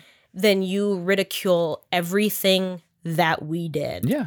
Because And there's always going to be those. I mean, it's like we and my whole thing. So my kid, my kids were very young, you know, two and 10 weeks Mhm. old when we started everything. My goal from the very beginning was that we were going to be as normal as possible. Yep. Like when we would go to Illinois and we would go to the hospital, they got to come to the hospital. Like I had my own little um room for my infusions. We they have like an open bay, but they have private rooms for your infusions. So I'd be Oh, like, "Oh, the f- whole family's coming. We need like a 12-person room." so our whole my whole family would come. My parents would come, Jesse and the kids would come, and we would always try to do something fun. But like even though we'd go to the hospital, Yeah. my kids knew the hospital. It was like, oh, they're making mommy better. But like even now, my kids can't go because of COVID. But they're like, sure. we want to go and see the fish tank. Like they don't Because it was a thing. yeah, There was they something don't else to do. know- They don't remember what we were there for. They just remember all the fun stuff they did. I mean, Yeah. we would try like my husband and my kids are brainwashed. They're Blackhawks fans. for oh hockey. I'm a Red Wings fan. So like one weekend while we were there, the Red Wings and the Blackhawks played. So we went to the game. Why would you and not? like we Probably with to- that benefit money, I'm sure. I know. And those tickets were really expensive too. So I'm really sorry, people. So we went to like we would go we went to the zoo we Mhm. um we did all kinds of stuff because it was like i don't want them to just remember hospitals Six hour car ride, hospital, six hour car ride. That's i mean i didn't even want to do it that way so i was Nobody like does. let's do fun so yeah we would like we found zoos made um, memories. yeah we did all kinds of stuff and then they haven't gone for two years now and they're like every time i the last time we went i couldn't even tell them we were going because the time before that we were like oh mom's gotta go to the hospital and my son was like i want to go i miss Yep. there so the last time we were just like oh we're going out of town Oh, sure. i can't even tell you where but Mhm. so my last surgery was the oophorectomy, and I had another round of liposuction done, and better or worse than the first time? um, Or same? well, well, I, I managed it better. So, oh, sh- so so probably, I mean, it probably would have been the same, but I managed it better, and um, everything is fine. I mean, I I'm not like running to get under the knife again. I'm mhm. I mean, I'm content with where things are. So I think cosmetically everything is fine. I still don't have nipples. Everybody always is like, that's like the joke because it was like I could get them tattooed. Oh, sure. They left. Um. So when I did the tummy tuck, they left a patch. Oops. I do it They all the time. they left a patch so they can like reconstruct them, and I'm like, ah, I don't know. I kind of like okay. they can like build a nipple with the 3D print one for you or something? Well, no, it's like using skin that they left there on the breast. So I have like I'm a pretty open person, so I do have like pictures of everything on Facebook because I just share everything. So like Whatever. I mean, anybody can really see it. I'm pretty open with it. That was like the one thing I had asked Jesse one time. I was like, because I've been accused by people that I overshare, and I probably do, but at the same time, like I don't care. It's, I mean, just unfriend me. It's really easy. Yes. Um, and I asked Jesse, and I was like, "Is it weird, or do you?" Because somebody was like, "How does your husband feel that you share your boobs on Facebook?" And I was like, "Well, I guess I never thought of it because I don't feel like I do it in a provocative way. It's more of like Ye- an awareness kind of Yes. way." Yep. and I don't do it to I mean, I get a lot of attention, but not in the sense of like you know, Yeah. I it's not I know what it's you not mean. like sexual attention. It's Yep. you know, it, and that's not why I do it. I don't literally every woman Yeah, I'm like alive right now could have the same thing Yeah. happen. and I was like I don't do and I don't just like pla- I literally I'll like put it on and I'm like, "Oh, they're in the comments, so you have to It's not like I just put it on It's not like I just throw them out on my main page where it's like you're scrolling through and you're your like, "Oh my profile god." picture now. Yeah, like, oh my god, there's boobs. Like it's in the thi- like in my post. Like if you want to see, it's in the comments. You know, and then I asked Jesse, and he's like, "Well, sometimes it's kind of weird to see." At this time, when I asked him, I only had the one, and Oh, he was sure. like, "It's kind of weird to see your boob on Facebook." And I was like, "Well, Whoops. Facebook probably sees it more than you do, so." So, But- do you know? Is there a? Is it better? I guess, or because you had an implant in one side, and then they removed that and did them both using your own fat, as you Mhm. say.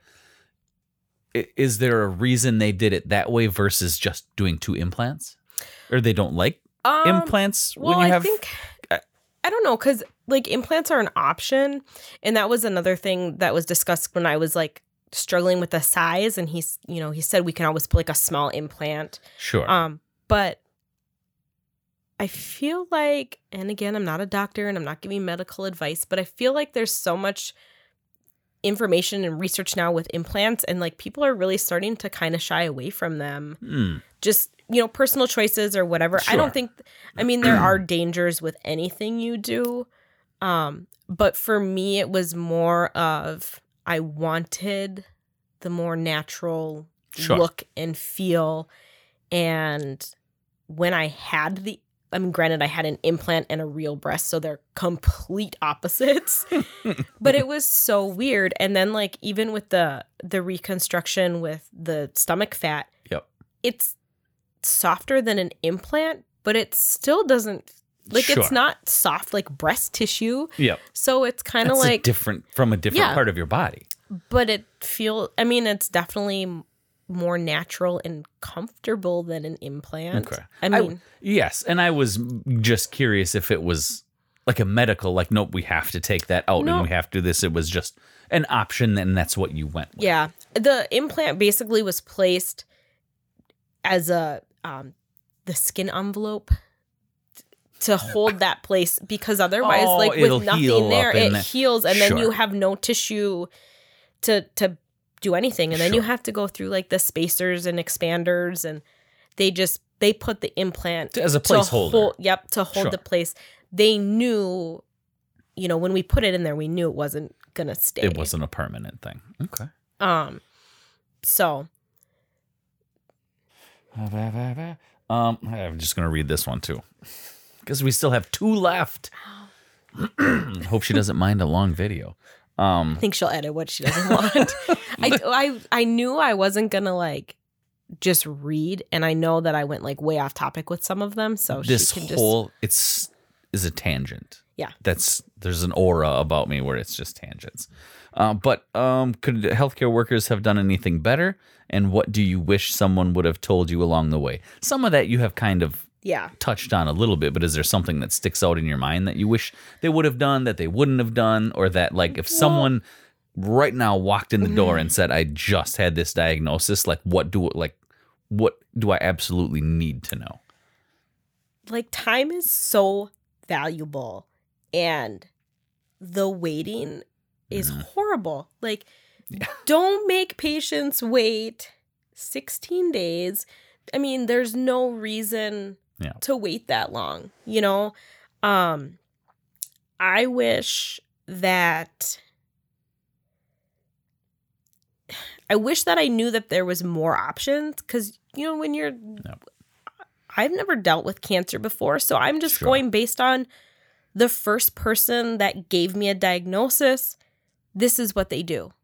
And oh, yeah, you don't think about the other options that could be out there. You know, you don't think like there's another treatment plan, there's another option. You just go with what you're told. I'm I'm not skilled in cancer even now. I'm not I mean, I know my situation and I know Sure. that it's completely different than other people's.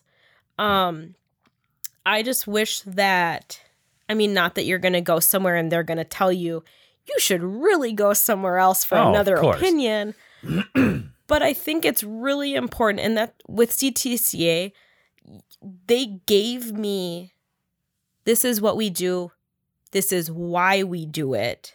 Oh, okay, There are other options. You know, they kind of gave me like their their main goal yeah, what they would do in that situation. And then they did give me other options, but it was, you know, they were like, they would push you one way, but they never told me, like, even with the oophorectomy, I didn't have to have it done, but it was like, if you know you're going to be done, if you, Mm. you know, let's just do it now. If the cancer comes back, if it doesn't, great. But if it does come back, you just have more options Sure. this way. But you don't have to do it. If you want to wait, you they're know, giving you, know- the yes, information, and you're making an educated decision. So like that's it. always super important, you know. Don't just tell me what I have to do, Mhm. that I have to do it that way and only that way. Um I just I don't know. I guess just knowing that there's more options out there and you can like you said earlier, you can deliver bad news in a polite way. Yeah. You know, just because like I like I already know I have cancer. I have that feeling of a ticking time bomb. I don't need it to explode right now in this waiting room. Oh yes, yep. Um, but also like you don't have to sugarcoat things. Like I don't need some pretend fairy tale version of what's going to happen. Mhm. But just, you know, be realistic with me in the sense that like I'm a human being. I have to go home to a family. Yep. So But to me, if you're going to deliver news like that to someone as a professional person, and I'm far from an actual doctor, um, I would, if it was me, I would want to hear, just tell me what it is that, you know, whatever the bad news is, but then immediately tell me what we need to do about it. yeah. Don't just be like, "Oh, you know, we'll we'll be in contact. Click like what? Well, Because then I'm going to go down some internet rabbit hole of research and only find the worst case So- scenario crap. Yeah. And that was kind of like, I'm not trying to deface, Mhm. but that was kind of where I was. It was like I would go in, get bad news of they found cancer somewhere else, and like, oh, we're Random just we're gonna do this other test earlier this week or later this week, and it was like, I'm not getting a a plan. Like, what is your plan with Sure. all of this? When are we going to do something? Period. about what like we've already discovered and you know in the moment it was really frustrating because like i said you're just doing all of these tests and getting Yep. results and then doing more tests and it was like Were you getting a why? well like, if we need you to come back to do this test because well it would be because they like they found a spot on the liver and so then they had to do this other test and it's like why not just order all of the tests let's do it. Like there was one day I had a mammogram done, and then immediately after I had a chest MRI. And while I was having my mam my mammogram done, the lady doing it was like, "I don't know why you're even doing this. You're having the chest MRI done Sure. literally immediately after this. There's no reason to do the mammogram." And I'm like, "Oh, that's Yay! Because I've heard that mammograms are super fun and comfortable. Um." So of all the things that I've had done, Yeah. Like um I've had so many CT scans, which like I said I cried. But I had the chest MRI. I fall asleep during MRIs. I actually get yelled at a lot. do, they, do you go in? Do they have the tube or is it the open air ones? oh, they're in the tube. The monkeys So- banging on the outside with hammers. So the the chest MRI though, I laid face down. Okay. And like you have the like the massage plate thing Oh, that you put your face yes. through. And I was like asleep. And they were like, because they give you the headphones so they can Mhm. talk to you. And they're like, um, you need to wake up. Your heart rate is. And I was like, Oh. oh, God. Shut up. Because they're like, you're laying really still and doing great, but like, you need to wake up. I'm like, I suppose your stuff drops Yeah. down when you so sleep. so I was like, okay. Um but of all of the tests that I've had done, like all the biopsies cuz I had the breast biopsy, then I had a lymph node biopsy, then I had a liver biopsy, um PET scans, bone scans. I passed out during my mammogram. She had to stop. Really? It was horrid. Like Dang. she and at this time I still had both of my real breasts and she like Mhm. put them in and like first of all I'm really short and I don't feel like she lowered the machine enough because I was like on my tippy toes. Sure. and like I oh my gosh it was horrid and she like started to clamp down and I just told her I was like I think I'm gonna pass out. And she stopped it and like sat me down. She got me like graham crackers and it was and that's when she's like I don't even know why we're doing this because you're I'm like well then can we stop like And do of we course, have to? they're just doing like they, can't yeah, not she- do what's exactly. on the sheet. She she got her orders. She's doing what Yep. she has to. She's and- not one. You can't yeah. question that stuff. It's No. from the doctor. Yep. So I was like, yeah, the thank God I don't have to do those, but the mammogram was horrible because I've heard bad stories just from it's not comfortable. Friends not even a little bit. Like there has to be a, a different way to do those things. a better way. With all the advances in Yeah. science, there's got to be something bes- like two metal sheets that just like clamp together. That's one thing I'm not envious of. That's for sure. Um. So one other thing, last thing, number seven. Someone walked in here right now, said they just got a phone call. They had the exact same kind of breast cancer you did. Advice. Just oh god well stay off the internet because uh, that like you're not going to like what you find. You're not going to find any Mhm. good news on the internet. Um whether like if you love your first hospital of choice, if you love them, great, stay with them, but like don't feel like you're stuck somewhere for any reason. Oh, sure. There are other options out there, even if it's just the second opinion for that peace of mind. Um, and they might tell you the same thing that the first one exactly, did. and then you feel good. Um, they might tell you something different, and then you feel really shitty, but you feel Then you- really not you okay with your decide, answers. Should I beep that? I'd be my first Yeah. beep. I know. um, whoops.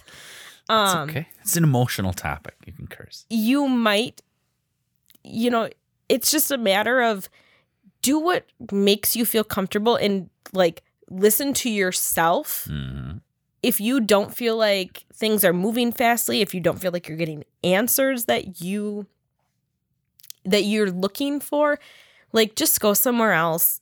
eh, Seek some other advice because you ultimately have to listen to yourself. I mean, Oh, you you do what's best for you. yeah, and like the one like the other thing is we touched a little bit is regardless of who you are, where you are, what other people have been through, everybody's going to have an opinion. They're going to have advice. They're going to give you their opinion, whether you ask or not. You know, and that's like one thing that so like I'm a very big advocate for like I said going to CTCA.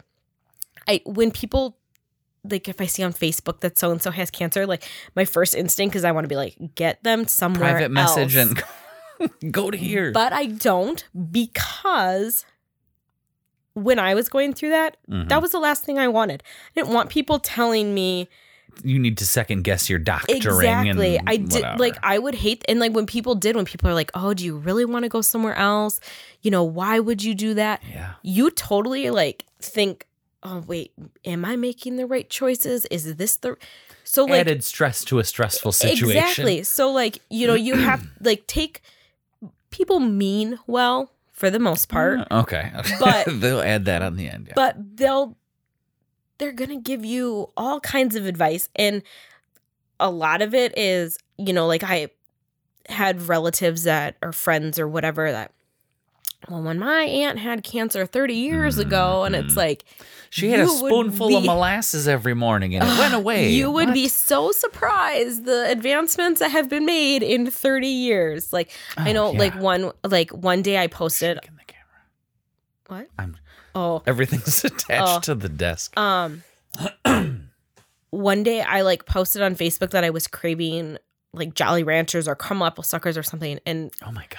somebody was like you can't have that. That's sugar and cancer feeds on sugar and it's just going to make your cancer so much worse and I was like, well, every desk at the hospital has Jolly Ranchers. God. so I feel like it's probably okay that I oh no, they told like you have to completely cut sugar from your diet if you have cancer and I was like, hmm, I know that there's a lot of people that do. I know that there's a lot of studies that I mean sugar in general is not good for you. Like let's just be realistic. Yeah. But like so then of course I ask my oncologist and I'm like, I know that I'm not super healthy.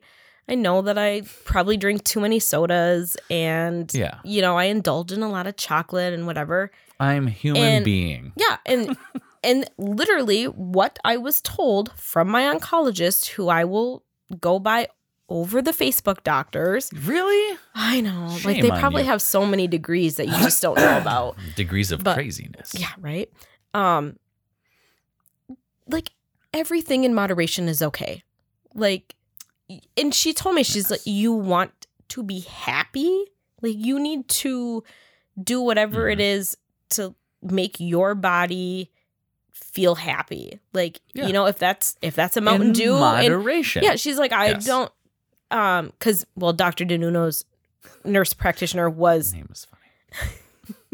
was a female named Heidi. And so I saw her a lot too between. Sure.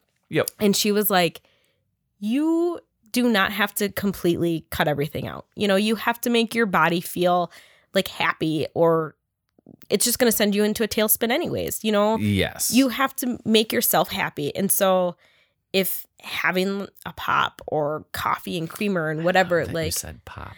I know when I said soda earlier, I was like, where'd that come from? It's so weird. A pop. Well, you know, I was like raised in the UP, so it's pop, and then I can Where in the UP? onto we have this talk? Yes, Yes, we, we did. did. Okay, I was going to say that sounds very familiar. So Well, as you were saying, in moderation, because people are like, "Oh, eat your fruits and whatever." If all you ate was oranges, breakfast, lunch, and dinner, after a month, you'd have diabetes. Yeah. They're all sugar. Well, exactly. It's loaded with sugar. Well, and that's and everybody's like, "Oh, you need to eat more fruits and vegetables," and I was like, "Well, I mean, it, I don't know if you know this, but fruits, is yeah. fruit. yeah, fruits have you know natural sugars in them. So That's all. Like if you knew So- the uh, the equivalent to white sugar yeah, in an apple, in an orange, But- in the juice that you but drink, because it's fruit, they just Yeah. assume that it's healthy. and there's So- other good stuff in Yeah. it, but if, Yeah. but that's not all you're eating. but I'm not cutting out sugars by eating just fruit. So Oh yeah, yeah. You could eat yeah, whole wheat bread and you'd still be getting Yeah. sugars. So- ridiculous. yeah, it's like people, and like I said, people will say things where most of the time I think that they have good intentions, Sure. but it's like, eh. How many times did you just not know how to respond? Like I I, I don't even know what to say to that. It's the most ridiculous thing I've ever heard. Well, the thing about me is I You just don't generally shut my mouth. So I try to respond nicely because even if you say something that really bothers me, I yeah. don't generally try to say something to like be mean to you. But Interesting. I will also like I'll try that sometime. sometimes it just feels better to just really lay into somebody. If they if they're saying something like you said to genuinely try to be nice, Mhm. but it's the dumbest thing I've ever heard, I will be nice and polite. If you're saying something To in a, insult me. in a dickish way and it's the dumbest thing I've ever heard, yeah. then it's instant like Oh, yeah. I'm sassy back. Yeah. I can't there's no control there. Well, and like with my there's like a lot of guilt with cancer because that was well, that's one of my other answers for the last part is find somebody besides like your family cuz like you can talk to your family and your Sure. close friends about a lot of things. But one thing that was super helpful for me is first of all, I have a really sarcastic attitude about my whole cancer journey. Like, People will tell me that I don't take it seriously enough and I'm like you don't you don't get to say that to me because I mean, I feel like I take it pretty seriously. I mean, I have done Yeah. chemotherapy. I've had Mhm. five surgeries.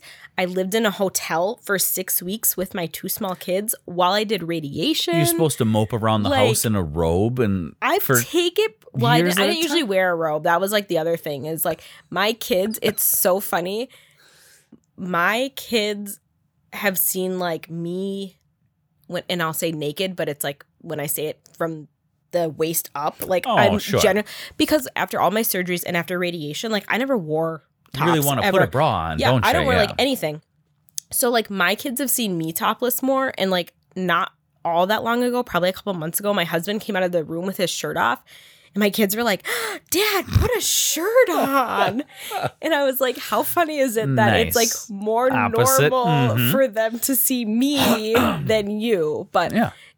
you know, find find somebody that is also going through what you're going through. Like it's there's going to be complications with that too, Yep. but like I've connected with so many different women Mm. that have cancer and like a couple of them I've met in real life, a couple of them I've never met other than Facebook Sure. and we have like conversations all the time and it's kind of nice to be like just have that vent and like i don't know that all like many people that i know will listen to this but like sometimes you have friends and family who are just a little bit overbearing and it's like Yeah.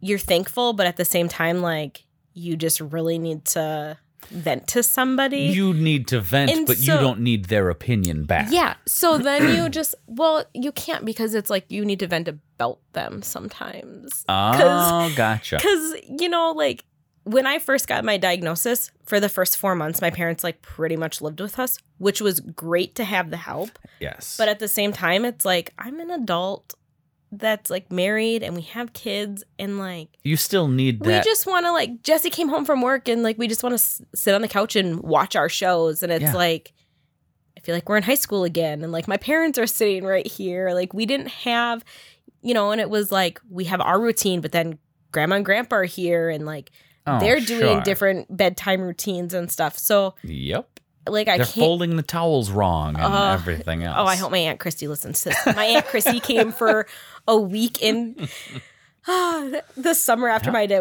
diagnosis. She came for a week from Texas to come and help. And she was like, let me help fold laundry. And I was like, I can't let you fold the towels. I You're had, gonna do it and I was like showing her how that I fold them. And she was like, does it really matter? And I was like, well, yeah. Like I'm I, just gonna redo them if you don't do it I, right. Yeah, that's what I say. I'm like, I mean, it's Mhm. just gonna put more work on me because then I'm just gonna refold them all. Like I won't put them away. And she, so like she always like will share stuff on Facebook to me or like she'll Oh, joke the about it. Like, proper way to fold yeah, or like, whatever. yeah. She's like, oh, remind you of anybody? and I was like, I'm super grateful Mhm. for people wanting to help, but also like. We had people that would like come and help for like a week at a time, and like dishes were all put away wrong because, Yep. and it's like just leave them in the dishwasher. I'll put them away. Well, you don't want to leave them in the dishwasher. I would rather clean dishes be left in the dishwasher to dry until I because put then them I away. know where my spatula is. yeah, then people just put Mm-hmm. them away, and then like now I have to go searching. So like Yeah. you're s- truly, truly grateful for everybody willing to help, but at the same time, it like You just want some sense of normalcy, Well, also, I would I- imagine. I want to feel like a human and not like Oh, poor you. Yeah, like, oh, we have to take care of her. Like the one thing with my um with my treatments is I would get I never got sick. Like I have a lot of guilt about I'm proud of myself for how I responded to treatment, but I have a Mhm. lot of guilt because like I'll talk to people who are like I was sick the whole time, I did nothing but throw up, I couldn't eat, Yeah. and I'm like I didn't have that. And it's a sh- So crappy thing because that isn't. It has everything to do with you, but nothing. It's not like you chose to not Well, be sick. exactly. That's how you responded. Well, and like, so, like when I'm going to get my treatments at um, the cancer treatment center, I have like a, I have a whole team. I have a naturopath that I see. Like I have a dietitian. I have all of the dietitian doesn't work clearly, but the naturopath, damn sugars. um, the naturopath, like they're so good between like the naturopath and then like the doctors and the nurses who've done this Yep. for so long. They address issues before they happen. They're like, okay, generally you're going to get really sick. We want you to take this steroid Sure. three days before your treatment. So I credit a lot of the way that I felt to them. Maybe I would have been really sick if I wouldn't have taken those. Maybe I wouldn't have been really sick if I didn't take them. I don't know. Mhm. But all I know is they gave me pills and told me to take them before treatments, to take them so many days after treatments. Yep. And I did, and I For the most part, you were very good. great. So like That's good. you know, and so sometimes when people are like, "Oh, I was so sick," and I'm like, "Well, do they give you anything?" Well, they give me a nausea med. Okay, but like to take care of nausea or to like prevent it because I'm like, what I got was like to help me before I even got to get sick. So I don't know, maybe not having all that. Well, maybe that speaks to also But- the facility that you Yeah, were at. Like exactly. if that's all you deal with. Yeah. So I remember right after I shaved my head, I ran into a coworker that I had worked with. Well, I stopped working with her when I was pregnant with Landon, and he was two, so Oh, over sure. two years ago. And she was like, Ashley? And I was like, Yeah. And she goes, I didn't recognize you. Why would you shave your head? And I was like, Well, I didn't have a choice. And she was like, What? And it was she's like, You you don't look sick. And I'm like, No, I don't. Sure. And so I think that was like a weird thing where like You I weren't just- white and gaunt No. and dragging I- yourself yeah, around I and whatever. didn't look sick. So people were like, Oh, there's just the girl that shaved She's her head. faking it. I know it. Like, yeah.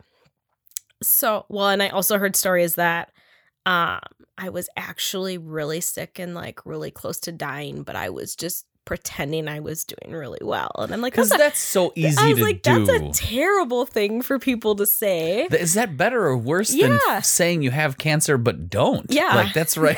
that's I right was up like, there. no, I mean, I promise it's it's real. And Come I'm on like, to my I- next appointment. Yeah, like Jesus, people.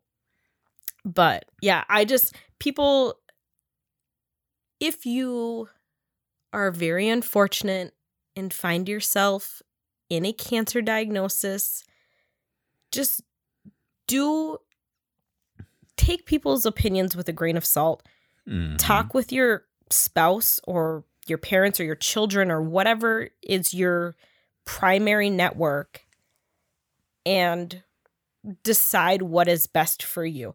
Maybe going to CTCA is not feasible for other people. We went every three weeks. We went for anywhere from three to five days every Mhm. three weeks for two and a half years. Some people might not be able to do that. Mm, And yep. I mean, for us, it was there wasn't another option. We Sure. we were going to make that work and we did. And I don't regret that. And some people, you know, I have like one friend and she was really questioning the care she was getting. No. And I was like, I know that you keep saying it's too far, but like Mhm. try it or at least try somewhere else. And she was like, Oh, there's no way I could travel that far. My husband would never travel that far with me. And I was like, Isn't your health and your long term goals Yeah. of, li- of life, like, isn't that worth it? I'd like, go for to me. Taiwan once a month Yeah, if it meant that I like, would I was like, for, I live mean, longer. You know what I mean? you know, to get the best so- care. and now she's you know now she um she's had some different oncologists and different care facilities and stuff Mhm. and she's much happier but it's Good. like i'm not i mean i say go here because i love it but go somewhere Well, if anything, it's worth a phone you- call. yeah exactly i mean go somewhere regardless of where it is you know if you feel like you're not you know another friend she was like she has these spots Mhm. that came up on some different scans and her doctor's like oh we'll just we'll keep monitoring it and i'm like Mm. go somewhere else anywhere else like Yes. i don't care don't let them just keep Yeah. monitoring it you know Well, and I know a lot of people who like they have their doctor. mm-hmm. So it's like if I well, I don't know what if they, like you know because they call to transfer the medical records. Like it's like they're cheating on a spouse to get a second opinion. Like and no, that's just that's like- you're paying them. exactly if don't you're not happy, well and that's you know that's what i mean like don't ever feel because we i did i was like oh god what are we gonna say they're gonna And- be all mad at me. And yeah whatever. and so when we had our appointment we had an appointment on a friday night with the the oncologist and jesse was just like all i'm gonna say is they better not tell us we don't have more time to wait because we just waited oh yeah, for how long Mhm. like at, at this point what is another week yep. After two months Yeah. or whatever it was, yeah, so it was like yeah.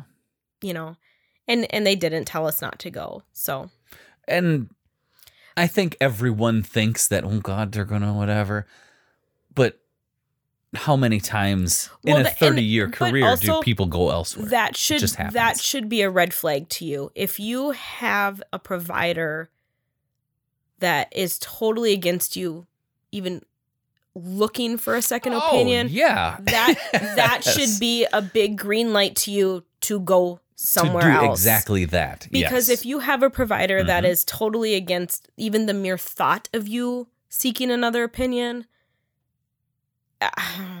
personally i would not be okay with that no, i mean if me if if I was a doctor and I'm telling somebody something and they're like, you know what, we're gonna go get a second opinion, and it's somebody that I've been seeing for a while. Mhm.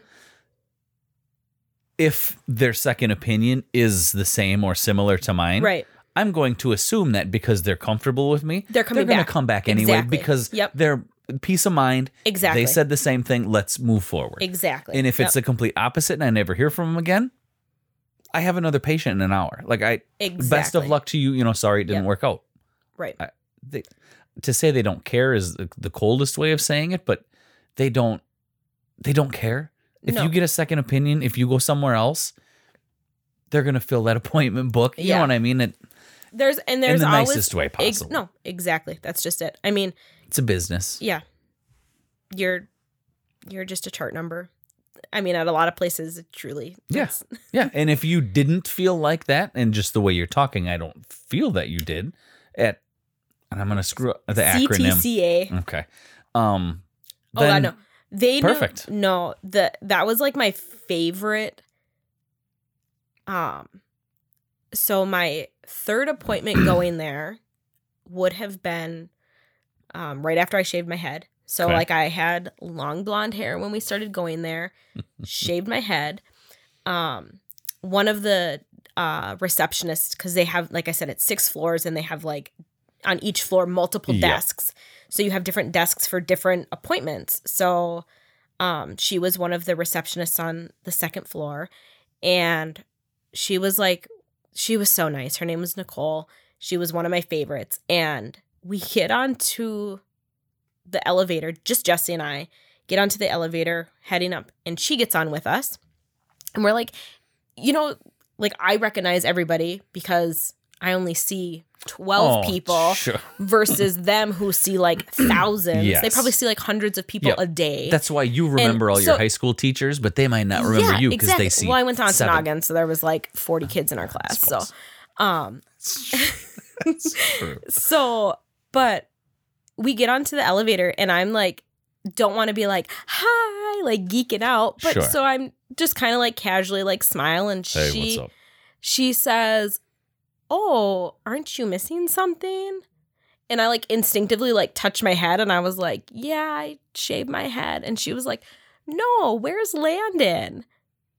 And I Ah, was like, sure. holy crap. Yep. Like, not only do you recognize us, like Yep. I'm the patient, Jesse comes to all the appointments, but now you like recognize and remember my children's name. Yep. We haven't been here in three weeks. You've only seen us two other times. And it was took uh, literally as small as it is. That was time out of her day to even Yeah. say exactly. some. She could have said hi and on she, she came um when I so when I had the tummy tuck surgery in that November, Mhm. um, I was in the hospital. I had my surgery on a Tuesday morning and they didn't release me from the hospital till Friday. Damn. So I was in the hospital that whole time. Um, and Jesse and the kids were at the hotel and they would just come Oh, visit. pop in and out. And um, there was one night I was doing my physical therapy walks because I had to like walk with a walker and like have an Mhm. assistant. And I was like, "You're getting paid to do nothing," and she was like, "I know," because Yep. like I didn't need, Sure. I didn't need it, but they had to do it because yeah, you got to know? do it. So um we were walking and Nicole was like, "Oh, how are you doing?" and um she's like, "I miss those kids." And I was like, "Oh, they'll be in the room after dinner." And Mhm. she's like, "Okay, well, I get off at 5."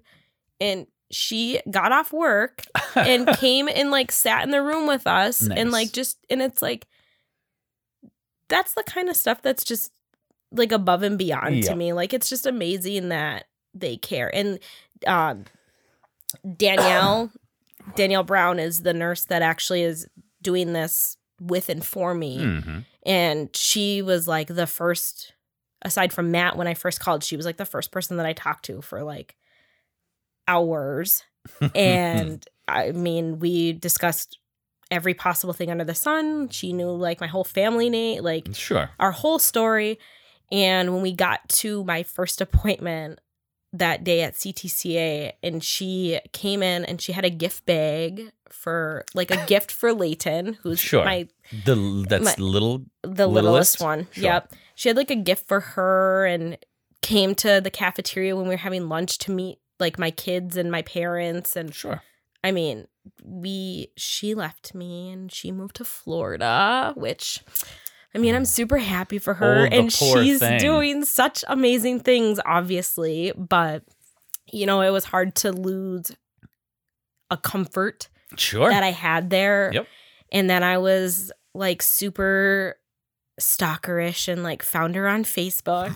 and then we just kind of have stayed in touch and sure. you know, she's really like supportive of my journey and even though she's not a part of my team that I have Yes. now, she's Yep. still like you know, I can kind of go to her for some advice and it's just it we've built a friendship Sure. outside of just like a care team and so I was super excited when she asked to do this because You're her like, guinea she's- pig. yeah, like she's followed Oh my my journey and she's followed everything like literally from the start. So Sure. to get to do this like with and for her is really amazing. Well, I So- hope that what we get today is something anywhere near what she was looking for. Because right now, I don't have time limits, but right now we're at It's like two hours. an hour and Close. 51 Yeah. minutes. Yeah. So she'll probably have to do a lot of her own creative editing. And that's just fine because most everything got answered that Yeah. we needed to get answered in there. But, um, and I will get the like a phone number and a web address Yeah, and whatever from the or any specific names or anything that you want. You know, some people they have a friend Sure. who you know I this salon or whatever. I'll put the link in there Sure, for that. But if there's other than the the cancer center or this lady's stuff or Yeah. whatever she's doing, um, just let me know and I can add the Perfect. actual links in the show notes. And I usually say I do an actual intro Yep. um, and I can say stuff in there too. It doesn't really pay to give web addresses much because a lot Right. of people are driving and they don't remember. Right. So if it's in the show notes and stuff, but um, yeah, what else you got for me? Oh God. I don't know. I'm pretty Tapped out. No, I'm just I'm not a real exciting person. Like I'm a I've- We could just sit here for like ten minutes Yeah. and not say No. anything. You can curse So- now oh because we're done. no. Um I know a lot about cancer. Probably more than I would like to know. I would Um, imagine that it's got to be a dark, deep rabbit hole, like you said, if like for treatment stuff, because you don't know what's out there, not knowing much about it. So if you start doing research, where do you stop? oh like there's You don't, and that's why I just said Oh like just stay off the internet altogether. Like talk to your care providers because you're going to find this one doctor in Bangladesh who had one successful experimental something. And like, let's just be honest. A lot of the things that you're going to find online are not from medical professionals, anyways. Like they're from Yes. Like r- people that A had an blogger experience, or and like, and again, I'll say it again. Just because it worked for you, or Mhm. it like, it Yep. will not work for everybody. Cancer, like my husband, his thing is like always like it's not cancer for dummies. Like everybody is so different yep. there's not a one size fits all. That's everybody's always like, "Oh, I bet you wish that there was like a cure for cancer." And like, sure I do, but I also because the extent of what I know about cancer, I don't believe that there's ever going to be a cure for cancer. No, There's, there's too much that goes like everybody's cancer is different. Everybody Yeah. responds to cancer differently. Every I mean, there's no way that there's going to be like a one size cure all. Oh, it's just a little take a shot of this and exactly you're good forever. Yeah. And so there was one um again like I was really stubborn and uh I had after infusions they give you like um the Lunesta shot. I don't know if you've ever make you sleep. No, it's Lunesta. uh I think I, that's have seen the or- commercial for it. I think that's what it's called. Now Okay. I'm Neulasta. I don't know, but it's a it's called an on body injector, and it's like this little thing that they attach to your arm after Okay. you have an infusion, and then it's um Does it look like a little plastic ant trap? Yep. I've seen maybe Yeah. on. Do they put it on your leg you or can your I think arm? you can pick like between I think it's you can pick your stomach, your arm, maybe your leg. I don't know. I've just seen some friends on Facebook who would like with summer like tank top and shorts, and there was a Yeah, so you get it. sticks above the. Yeah, it's it's a It's like a little Roach a Motel kind of yeah. thing. Yeah. So they put it on and um like 24 hours, I think it's like 24 to 36 hours after your infusion, hmm it automatically gives you this shot and it's a shot that helps to reboost all your cells that chemotherapy Gotcha. kills off. hmm And my nurses were like at the infusion center were like, "Oh, you should take um like a Claritin or some kind Oh, of okay. allergy pill that has the Lortidane in it." I think that's how you say. It. I don't know. I don't know how to say medical things. I just um Me neither. basically like the antihistamine to help with Sure. the um the swelling and the inflammation.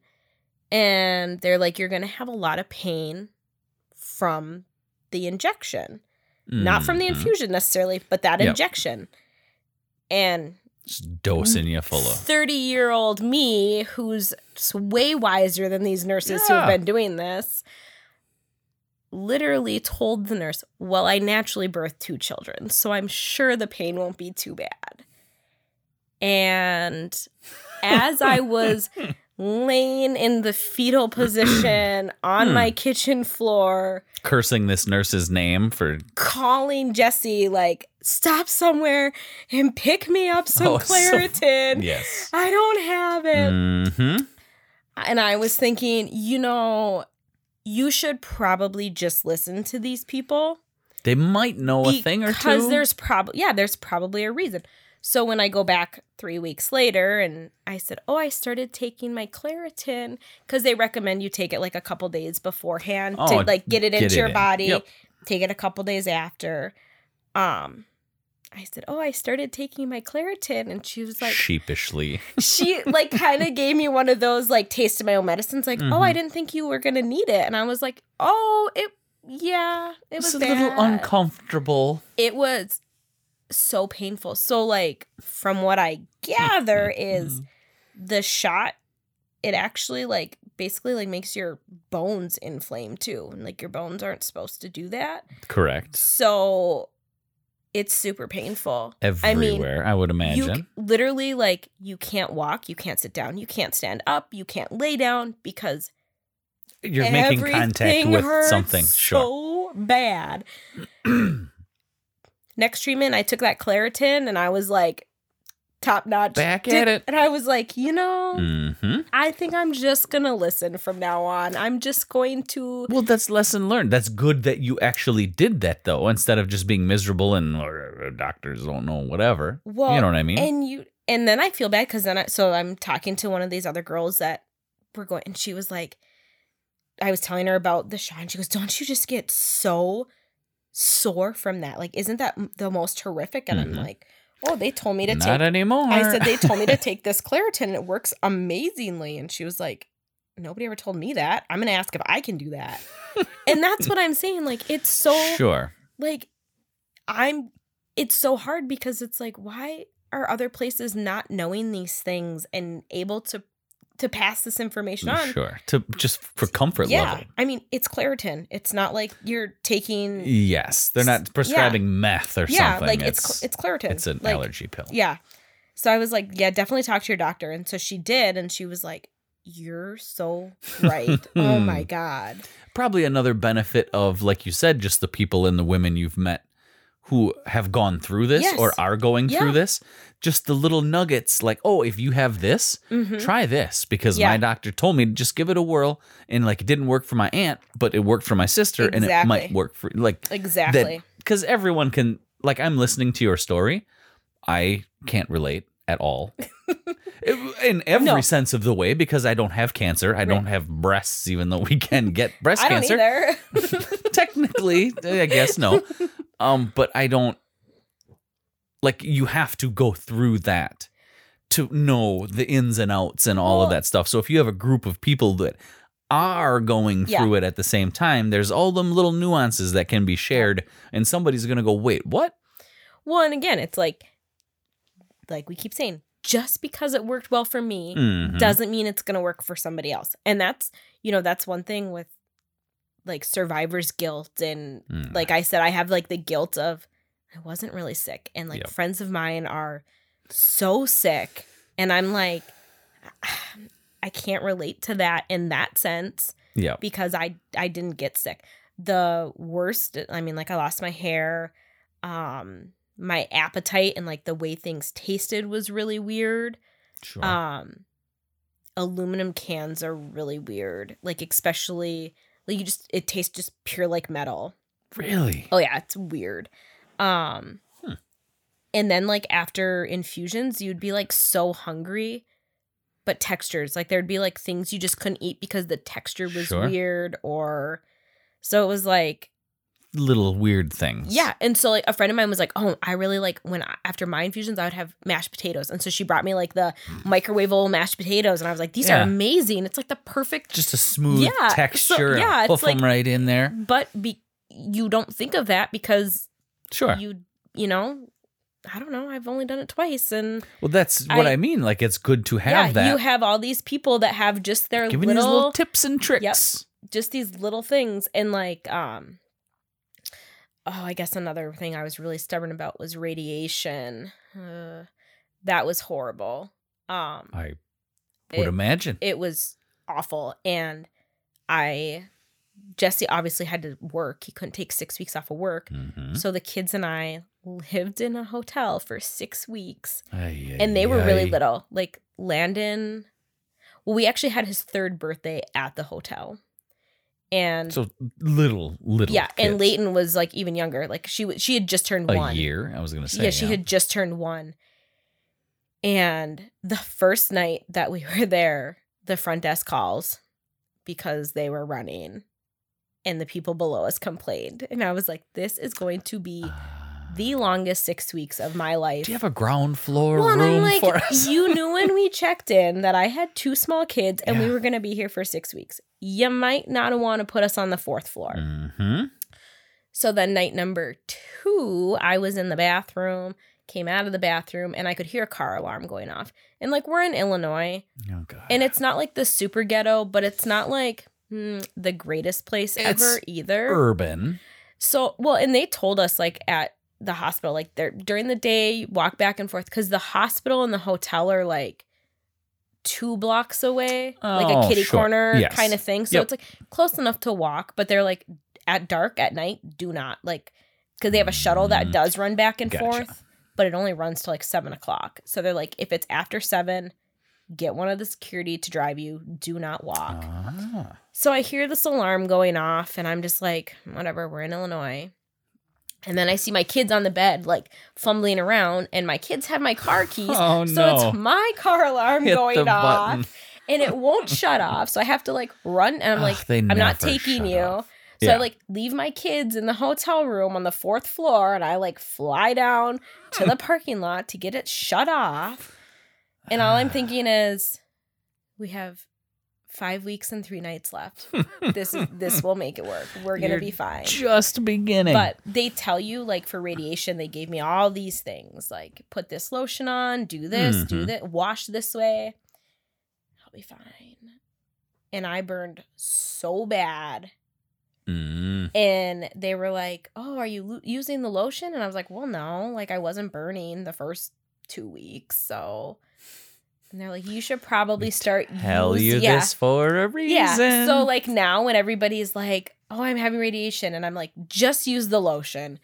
Do the cream that they tell you to use. listen to them. Just listen because Mhm. in it it happened so fast because it was like, "Oh, I'm getting a little red. Okay." Yeah. And then all of a sudden I was like, Poof. "Holy man, my skin's falling off." Mm-hmm. And it's a really uncomfortable thing. So, but. Yeah. My phone. but now and now I'm like uh my kids are still young but older and it's Oh like yeah. I'm glad that it just happened when they were so little so they don't they don't know the extent of what Yeah. happened. And someday they'll ask you story, you know, like when they're Oh. early teens or when you can really kind of get into the ins and outs of Yeah. it, but um, when they will understand what could have happened or how severe it was or whatever, Yeah. because they don't grasp that. No. You know, they- you take a two-year-old to a funeral, which is a bad idea anyway. Yeah. They don't understand well, what's we going on. yeah, we just lost our dog before Christmas and my kids I had to like apologize to my son's kindergarten teacher because I don't lie to my children. I maybe like went too much into detail. Sure. But so we talked about like he was sick and he we had to put him to sleep and then what happens when he goes to sleep and we talked about cremation and Nice. so my kids are like, well, we had two dogs, but now we have one because Wesley went to heaven and then he was in a fire and now he's in a box. perfect.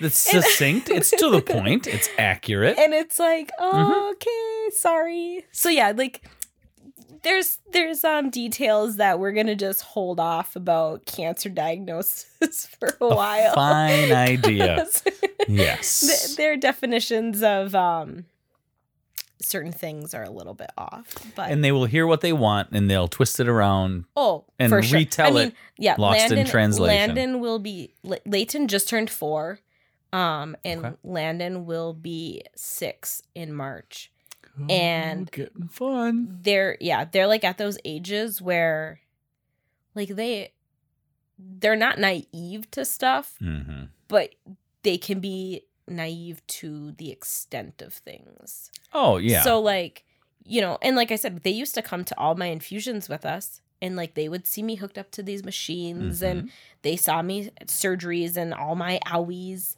um landon was a really judgmental kid when i had my tummy tuck and he was almost four and he was like mom your belly is gross thanks bud Thanks, kid. and after i had my no supper for you. after I had my follow up appointment and they like cleaned because they like redid my belly button and everything. Like Hmm. I got a new belly button and all of it. And um it did look a little bit funky. And so I came sure. home. Did you ask for an Audi? Uh no, I didn't. I didn't ask for anything. Just take take what I can get. Sure. Um I came home and Landon was like, "Oh, I'm so glad they cleaned your belly button." I'm like, "Thanks, bud." Yep, Like- that's what they did. yeah. He's just it's just funny cuz like their perspective of things is Yes. it's like a total and i think that's Just- part of Wandering through life. like with my attitude with everything is it's like i'm a realist like i'm not gonna Mhm. pretend things aren't what they you know but i also like i'm very sarcastic about it i have a really weird sense of humor and i think that's off off-putting to people because it's They like it cancer's they so don't. taboo like Oh yes. you hear cancer and it's immediately like somber and serious like, oh, and Like. I remember going to the eye doctor right after I got my diagnosis. and I was like, "Oh, um cuz I went in like earlier than I was supposed to, but part of my infusions was kind of causing like weird eyesight. okay. And so the oncologist told me like I wouldn't change like get your prescription completely changed, but go in and see like what they think. There's a little adjustment here and there or whatever. But don't like do anything drastic or permanent because it can Oh, change still. So, yep. and actually, what ended up happening was I pretty much just stopped wearing my contacts and only wore glasses, and things were better. But my eyes were getting so dry, Yep. I could not wear contacts or I couldn't see anything. And um, I was at the eye doctor, and he was like, "Oh, you're here a couple months early," and I said, "Well, yeah, I going through chemotherapy," and he said, "Oh, what do you Sure. and I said, Oh, I have breast cancer that has metastasized to lymph nodes and liver. And he was like, Oh, that's really bad. And I was like, Well, I mean, it's not Oh, good, but God. but like it's like cancer itself is really taboo, but then like metastatic cancer is like Mhm. its own it's you're just packed full of it. Yep. And, and- people just assume it's like com- like taking over your entire body But and Why you getting glasses then? Yeah. You ain't gonna last. Well, that, So yeah, what? it was. He was. That's just. That's really bad. And, yeah, that's could could be better, Yeah. I guess. Thanks. so now. Doc? Yeah, so now, like when I go, and he's like, "I'm so glad you're still here," and I'm like, "Yep, still coming every year. Get What? my eyes done." Yep. Think I get a free pair of glasses or something? yeah, got any perks? I'm still here. Nope. But- Mm, doctors. So, did you grow up in the UP, or you just have No. No. you just have family that's got Mhm. places over there? Um, Iron River Okay. is Kingsford, Crystal Falls, that area. Sure. kind of where my dad was from. Before he's got to, I got to get him in here because he's been all over the freaking place. Because he always tells story about when he was in grade school in like Oregon, and then also in Iowa, but then graduated from Iron River. So I don't know how he. Ping pong. They were all over the place, I guess. Um, then he was down in Florida after his service and whatever. But um, no, and they moved. My mom is originally from Wabeno, like Crandon, Laona, Mm. just a little bit south of Laona over there, past your Hodag grounds. um, and he's trying to sell his place. He's up in Iron River, kind of fixing up grandma's place now, and then he might be moving over here. But uh we lived in Wabeno for I think I was in first grade. I don't know if it was but no, maybe it was for first grade. My mom remarried and moved to Phillips. So that was 1987 or some damn thing. I wasn't born yet. I'm old. I'm old. And then I lived there, graduated in 99, and then lived in Eau Claire for a couple of years, and I've been here since 01, Okay. 02, I think. Just moved back here for work because there's nine factories and they're always hiring. Yeah. And just never left. And now I was married, was married, got kids. So until kids are graduated, I'm kind of here. Sure. you know. Sure. Well, it was like everybody's always because we live in Phillips, but we don't have any ties. Like we don't have family there. Yes. But everybody's like, "Oh, who are you?" And oh, Mhm. Yakovlevich. And no, I haven't heard that. Well, we're not from here. Why? Why Phillips? Why did you move here? And well, my husband works for the railroad, and Ah. when we moved here in um, 2011. So it's like when I say that, and people are like, "Oh, you just moved here," and I'm like, "Well, no, we've been here a while. We just Yeah. until we had kids that are involved in things like you don't yeah. nobody knows you because I mean I- I worked at the bank, I worked at the like group homes and stuff, but you don't people don't pay attention to you until No. I still get that yeah. here. Oh, And I've been here. What's the last name? Langdon. Nope. yeah. Well, I'm not from here. I'm from Phillips. Oh, do you know whoever? Nope. No, I don't. I know. People are like, "Oh, you know so and so." I'm like, I like kind of know of the name maybe, but we're not from here. And then they'll be like, "Oh, talk about stores or gas stations or Mhm. whatever." And I'm like, "Uh, no, I don't know any of that." Nope. Wasn't here when I was here. Didn't graduate like I didn't graduate from here. I mean, we moved there and well, I graduated in 06 from Ontonagan and then we lived in Superior. oh, went the other From- way. Yeah, we went from like we lived in Superior until we moved to Phillips in 2011. And it was like we have nobody in Phillips. Like we moved there knowing There's Nobody. nothing in Phillips. no, and like no offense to people in Phillips, but like when you move there at I was 23, 24, and it's like everybody that's my age has moved away. Yeah. Or and the ones who haven't probably don't. yeah, some of I mean Aren't going to. yeah. And I mean, like, so we do have friends there Sure. now that are our age, a little bit older, whatever, and like friendships are fine. But you have some of those people that are like just hmm living off mom and dad or whatever, yeah. and it's like okay, Yep. Well, So- it's it's like that here because I can go Eighth Street and get a burger for lunch or something, and every single person in there turns and looks at you because they don't know you. right. And I'm like, I've been here for 20 years. Yeah. Come on. Whatever. Well, it's when everybody's always like, "Oh, did you just move here?" And I'm like, "No, but my kids now, my kids are in everything, so now we're finally getting Yeah. in that interaction versus just like going out to Not that there's even like a bar scene in Phillips. Like Hasn't been for no, years. when we lived in Superior, you get ready and go out at eleven, and when you live in Phillips, like the bars close before eleven. Oh, I was So, gonna like- say there's less than two people at ten o'clock, so then they call last call and it's yeah. closed. So like yeah, when we lived in Superior, you're getting to the bar Yep. at eleven. There used to be one uh, just south of town here, the Thirsty Moose. Uh, I think they just closed last year, maybe. But it was a big bar, a couple pool tables, and then they had like every Friday and Saturday they had music, Mhm. DJ. And everyone would go everywhere else And until just- like nine or ten o'clock. And then just end up like you'd have supper, a couple drinks, Yep. whatever, and then like, eh, let's go see who's out at the Moose. And it was packed. And but that was God, I worked there actually. I DJ'd for a year and a half. Like Yes. 05, 06. Make the rounds, and then everybody just ends up there for And the it would be just crazy. And I would say 2008, 9, 10 ish kind of started going downhill. And now, I mean, you can drive all around and there'd be two cars at a bar well, no, that's I mean, like in Phillips, at it's nine like o'clock at if night. you're gonna go out past like supper time, like just call the bar and be like, "Are you gonna be open for me to come have a drink?" Because Mhm. I remember being in high school, middle school, whatever, because the movie theater is right there. Mhm. Old Evie taking tickets.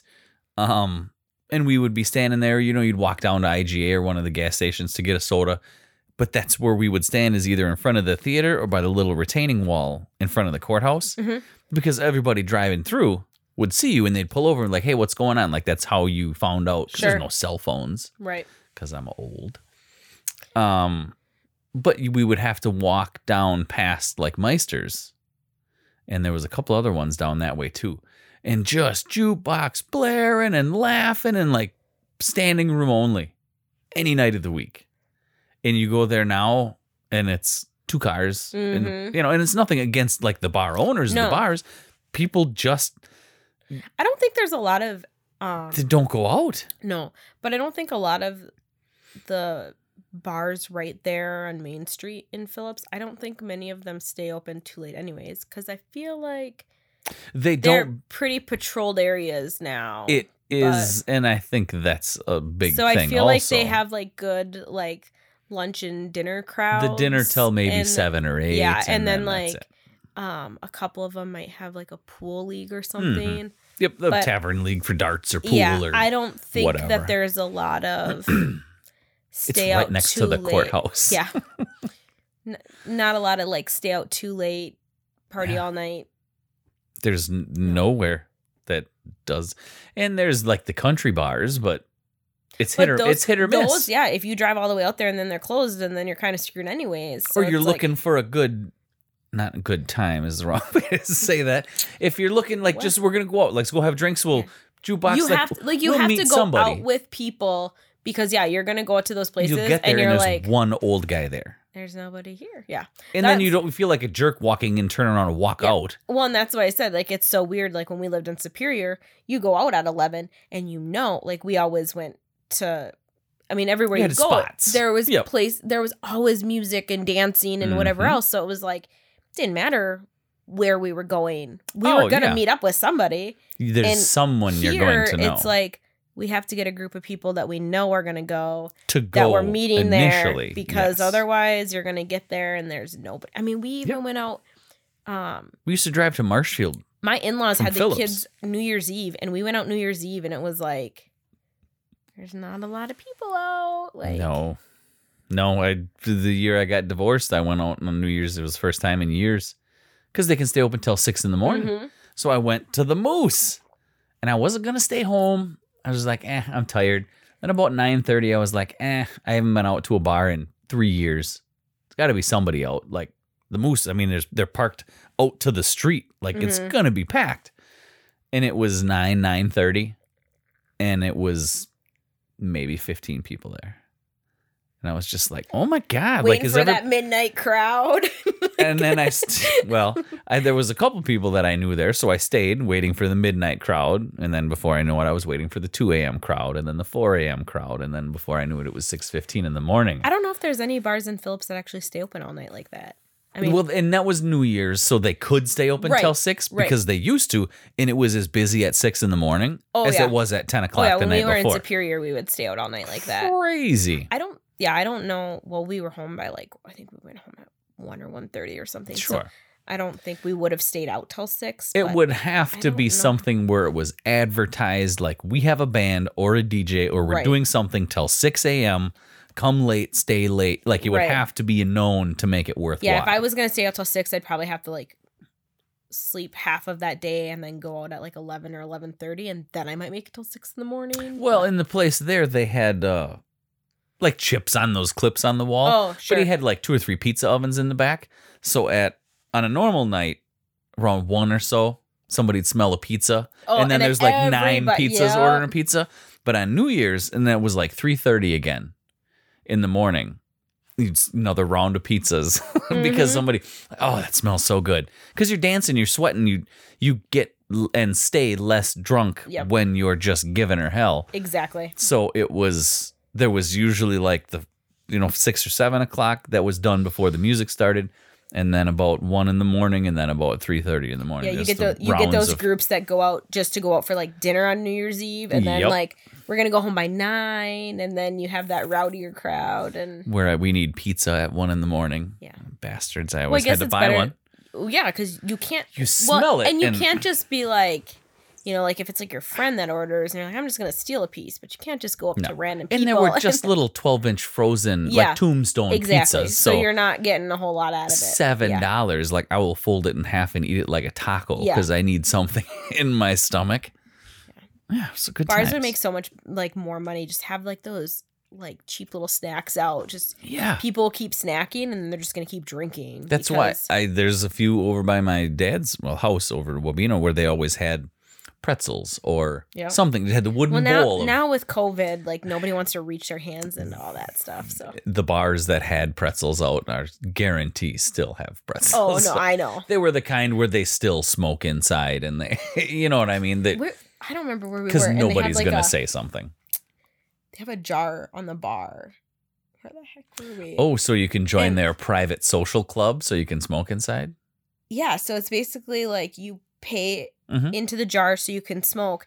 So that way, like if they get fined, they just take the money out of the jar. oh, okay, gotcha. There was a thing where some of them found a rule where, like, if it was a public bar, no, but if it was a private, like a moose lodge or you know Okay, something where you had Your to be a member. And If like it that. was a private, not open to the public thing, you Ah. could. It's like smoking in your house. You could do whatever you want. gotcha. So there was a dollar or a five dollar to join the club. and as long as they had your name written down as you were a paying member, Then, then, you, could couldn't smoke. turn smoke inside. Gotcha. Yeah, Yeah, I remember the days. I I am a smoker myself, unfortunately, but I remember the days of getting home and like my eyes. I think I had more of a hangover the next day from the smoke Yep. in the room. Well, I'm than I'm not a smoker, drinking? so yeah, there would be those nights where you're like, you'd go to bed and like as a girl and you have long hair, and especially if you don't smoke, and I lay down and like Days. my hair smells like smoke, Days. everything. And I I remember like I I didn't I don't smoke and I didn't smoke like all the time, but if I had like a few too many and like the girlfriends that were and I'd be like, oh, I'll just take a drag or whatever. And then when it got to when they'd have to go outside, and I'm like, mm, Mhm. I don't need it that bad. You guys have fun outside. yep. I'm not going outside. No, it's uh it's my one thing. I don't do drugs. I don't Yeah. race cars. I don't. I have a cocktail here and there, but I don't. In I don't have any vices. Mhm. Uh, Maybe too many hobbies would be one of them, but I don't do anything that I shouldn't. That's bad for you, whatever. And that's my one. You know, some people call home drink a twelve pack every night. Right. I don't need that. I don't do it. I'll have a, a drink if I'm talking to somebody here in the evening. Other than that, I don't remember the last time I had a cocktail at home. And I might have one after dinner if I go out. Just because I really go out anymore. Because there's nobody else out. No. Like if there was and I knew it was going to be fun, I would be much more happy and looking forward to a Friday night, you know, going yeah. whatever. I, like, I mean, I like to go out. Like I, said, you it. have to like have somebody that you know is gonna go out that you made the plans to go out with, yes. or like I even I just like to socialize. So I'm all for like house parties. Even I mean, just bring your own booze.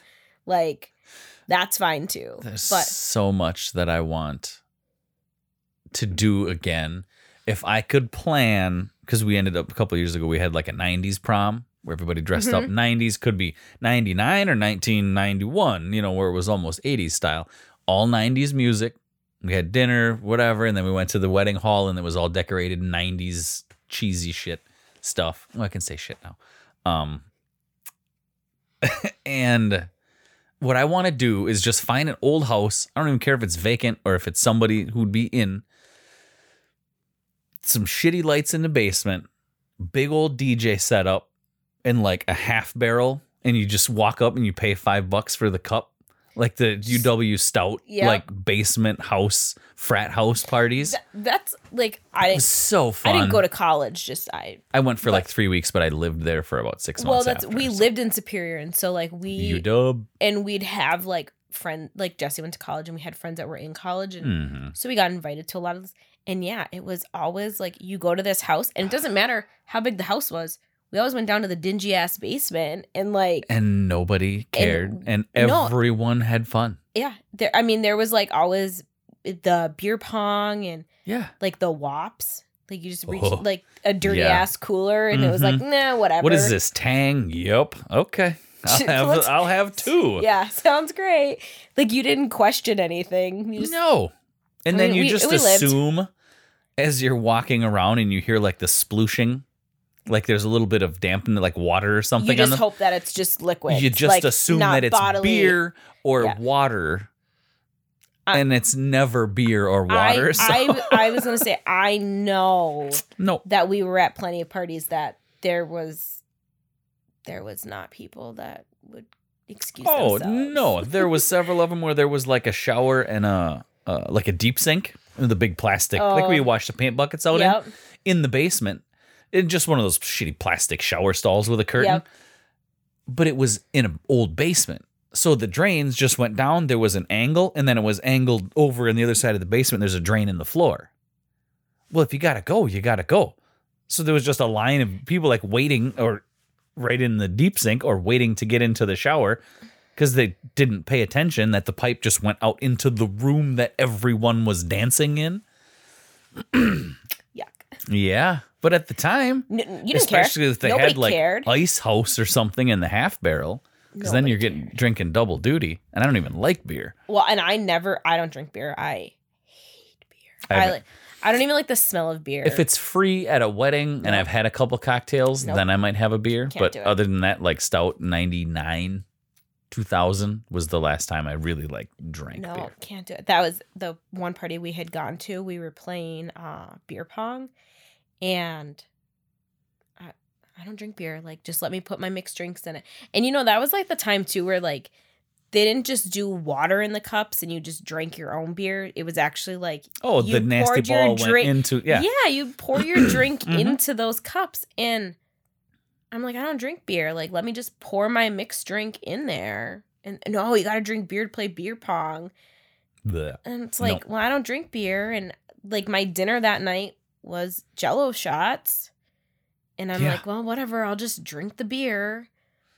Oh, it was it was bad. I like I couldn't I would open up the fridge for like a week after and just see a can of beer and like gag. And I was like, uh, never That's again. how we. I lived in a house with three guys in Eau Claire for a while, and then we had three upstairs neighbors too, all around the same age, all like to indulge in just about everything at that time. And that's how we used to wake each other up as a joke. Is we had a random bottle of, oh God, what like Goldschlager or Mm. like something terrible, Rumple Minze. And you'd be laying there at 10 o'clock the next morning, mouth hanging open. You just wave it under their nose. Oh, oh. and well, you're awake now. Like, yep, time to get up. No, beer is. I don't do beer, Oh my goodness. but yeah. What else you got? Anything? You good? I don't know. I don't. You can make a list and come back sometime. Yeah, not talk about cancer. Oh, I don't care. That's your jam. That's that's the whole reason you were here. First of all, so I invited myself. Thanks for having me. you asked. Yeah, and I I just hope she gets something out of that. Um, Out of our three hours I tried- of, of tangent, I tried to stay quiet. When I was going off, because you're like, I you're like looking at your paper, like, okay, get back on topic. No, no, no. I was looking to see what was next, so I was trying to figure out a way, a segue to like casually Mhm. go into the next topic.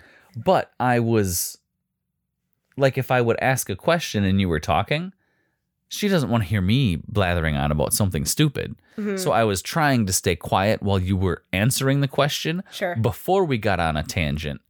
But then I felt stupid because after a certain amount of time of one person talking, then it's just like what I, I don't want you to feel like you just have to keep talking. Right.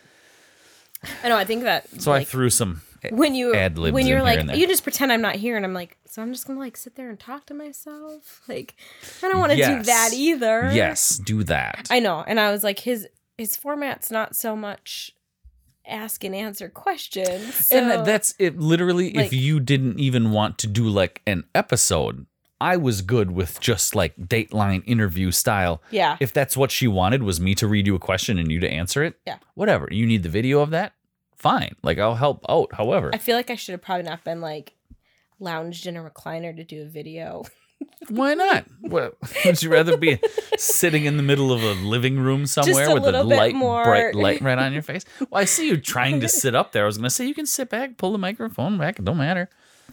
Yeah, I I mean, it's got it can't be bad. No, Well, and that's I was like, I don't know, maybe you don't want to use it as a podcast. I really don't care. I think But- it's just fine because it's a topic that Well, you only have like two listeners, so there's no one that this topic has not affected. Mhm. whether it's personally or grandma or aunt or mom or Right. kid or whatever. So it's everyone will have interest in in it, and I think we'll take away something just from a firsthand story, stuff that your your advice or stuff that you've hap stuff that you've had happen or what you've done or whatever. So well, it's it'll be good. It'll be fine. it's a whole a whole experience. And you know, it's Whether you want it or not, it's an experience. That's for Well, damn and- sure. you know, it's kind of too like it's me, it's my cancer, it's Mhm. like my it affects me, but it also it affects my family. It affects them differently, but hmm I mean, How can it not? my I mean, my husband like I'm sure he worries about it all the time. I'm sure he thinks about it whether he tells me or Mhm. not. I mean, it affects his job. I mean, he switched positions at work, so he could work different hours and oh, sure. come to appointments with me. He takes time off to come with me.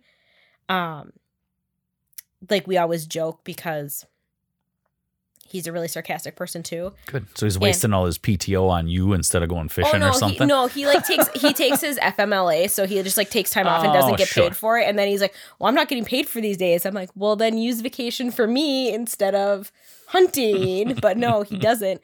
But there was two years in a row that I had surgery during deer season. That's just poor planning.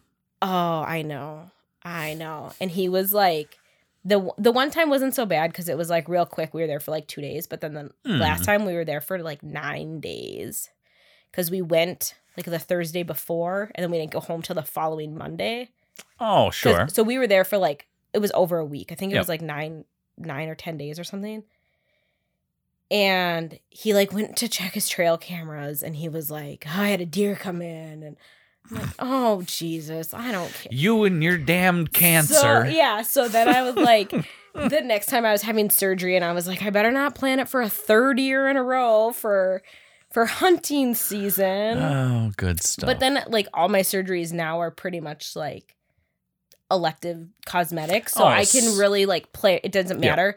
So the one they were like, oh, we can do it this summer, and I was like, well, I really want to be able to go fishing, and they were just like. Oh, "Oh, Okay, it's the worst time of yeah, year. I was like, I don't. I mean, I want to like look good in a swimsuit this summer, but I also because th- when you have the surgeries in your chest, it's like six weeks that you really can't do anything oh, yeah. like with your upper body. So I'm like, I can't cast a fishing pole for six weeks. I think we're gonna hold off. And they were like, Go trolling. they kind of like look at you like, are you serious? Priorities. yeah, It's like, Priorities. it's not important. I can wait.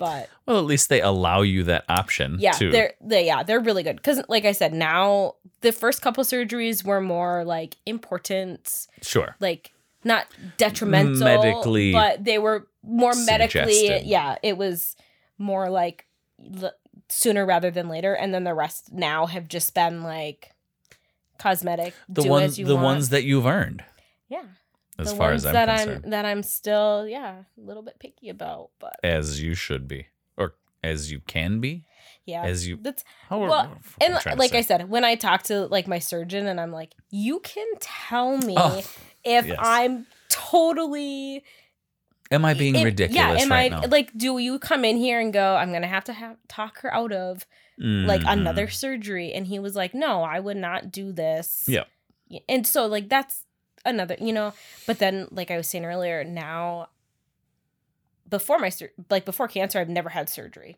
Never had anything. And now I've had all these surgeries and Yep. now I'm like obsessed with the show Botched.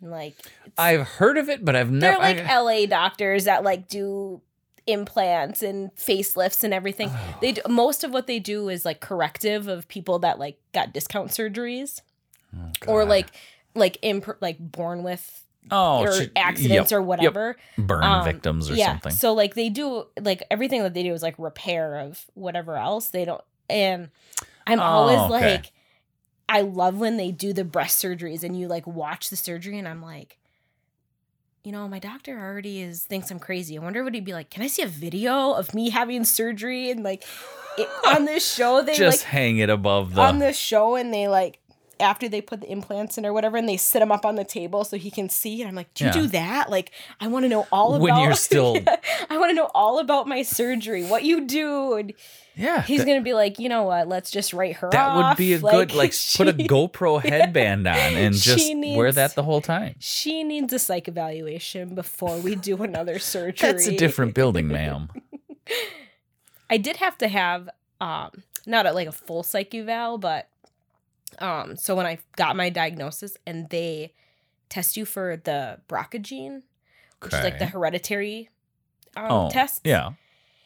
And I had like a two and a half hour phone conversation of them. They ask you like it's kind of like a psych eval, but they basically want to know like what are your intentions when you get these results? Like So What- like make sure you're not going to harm yourself or something. Well, because so like carrying the gene, like if you are BRCA po- like if you're positive for the BRCA gene, it's like a hereditary trait. Like I most likely got it from family, or I could pass it to my family. oh, family. sure.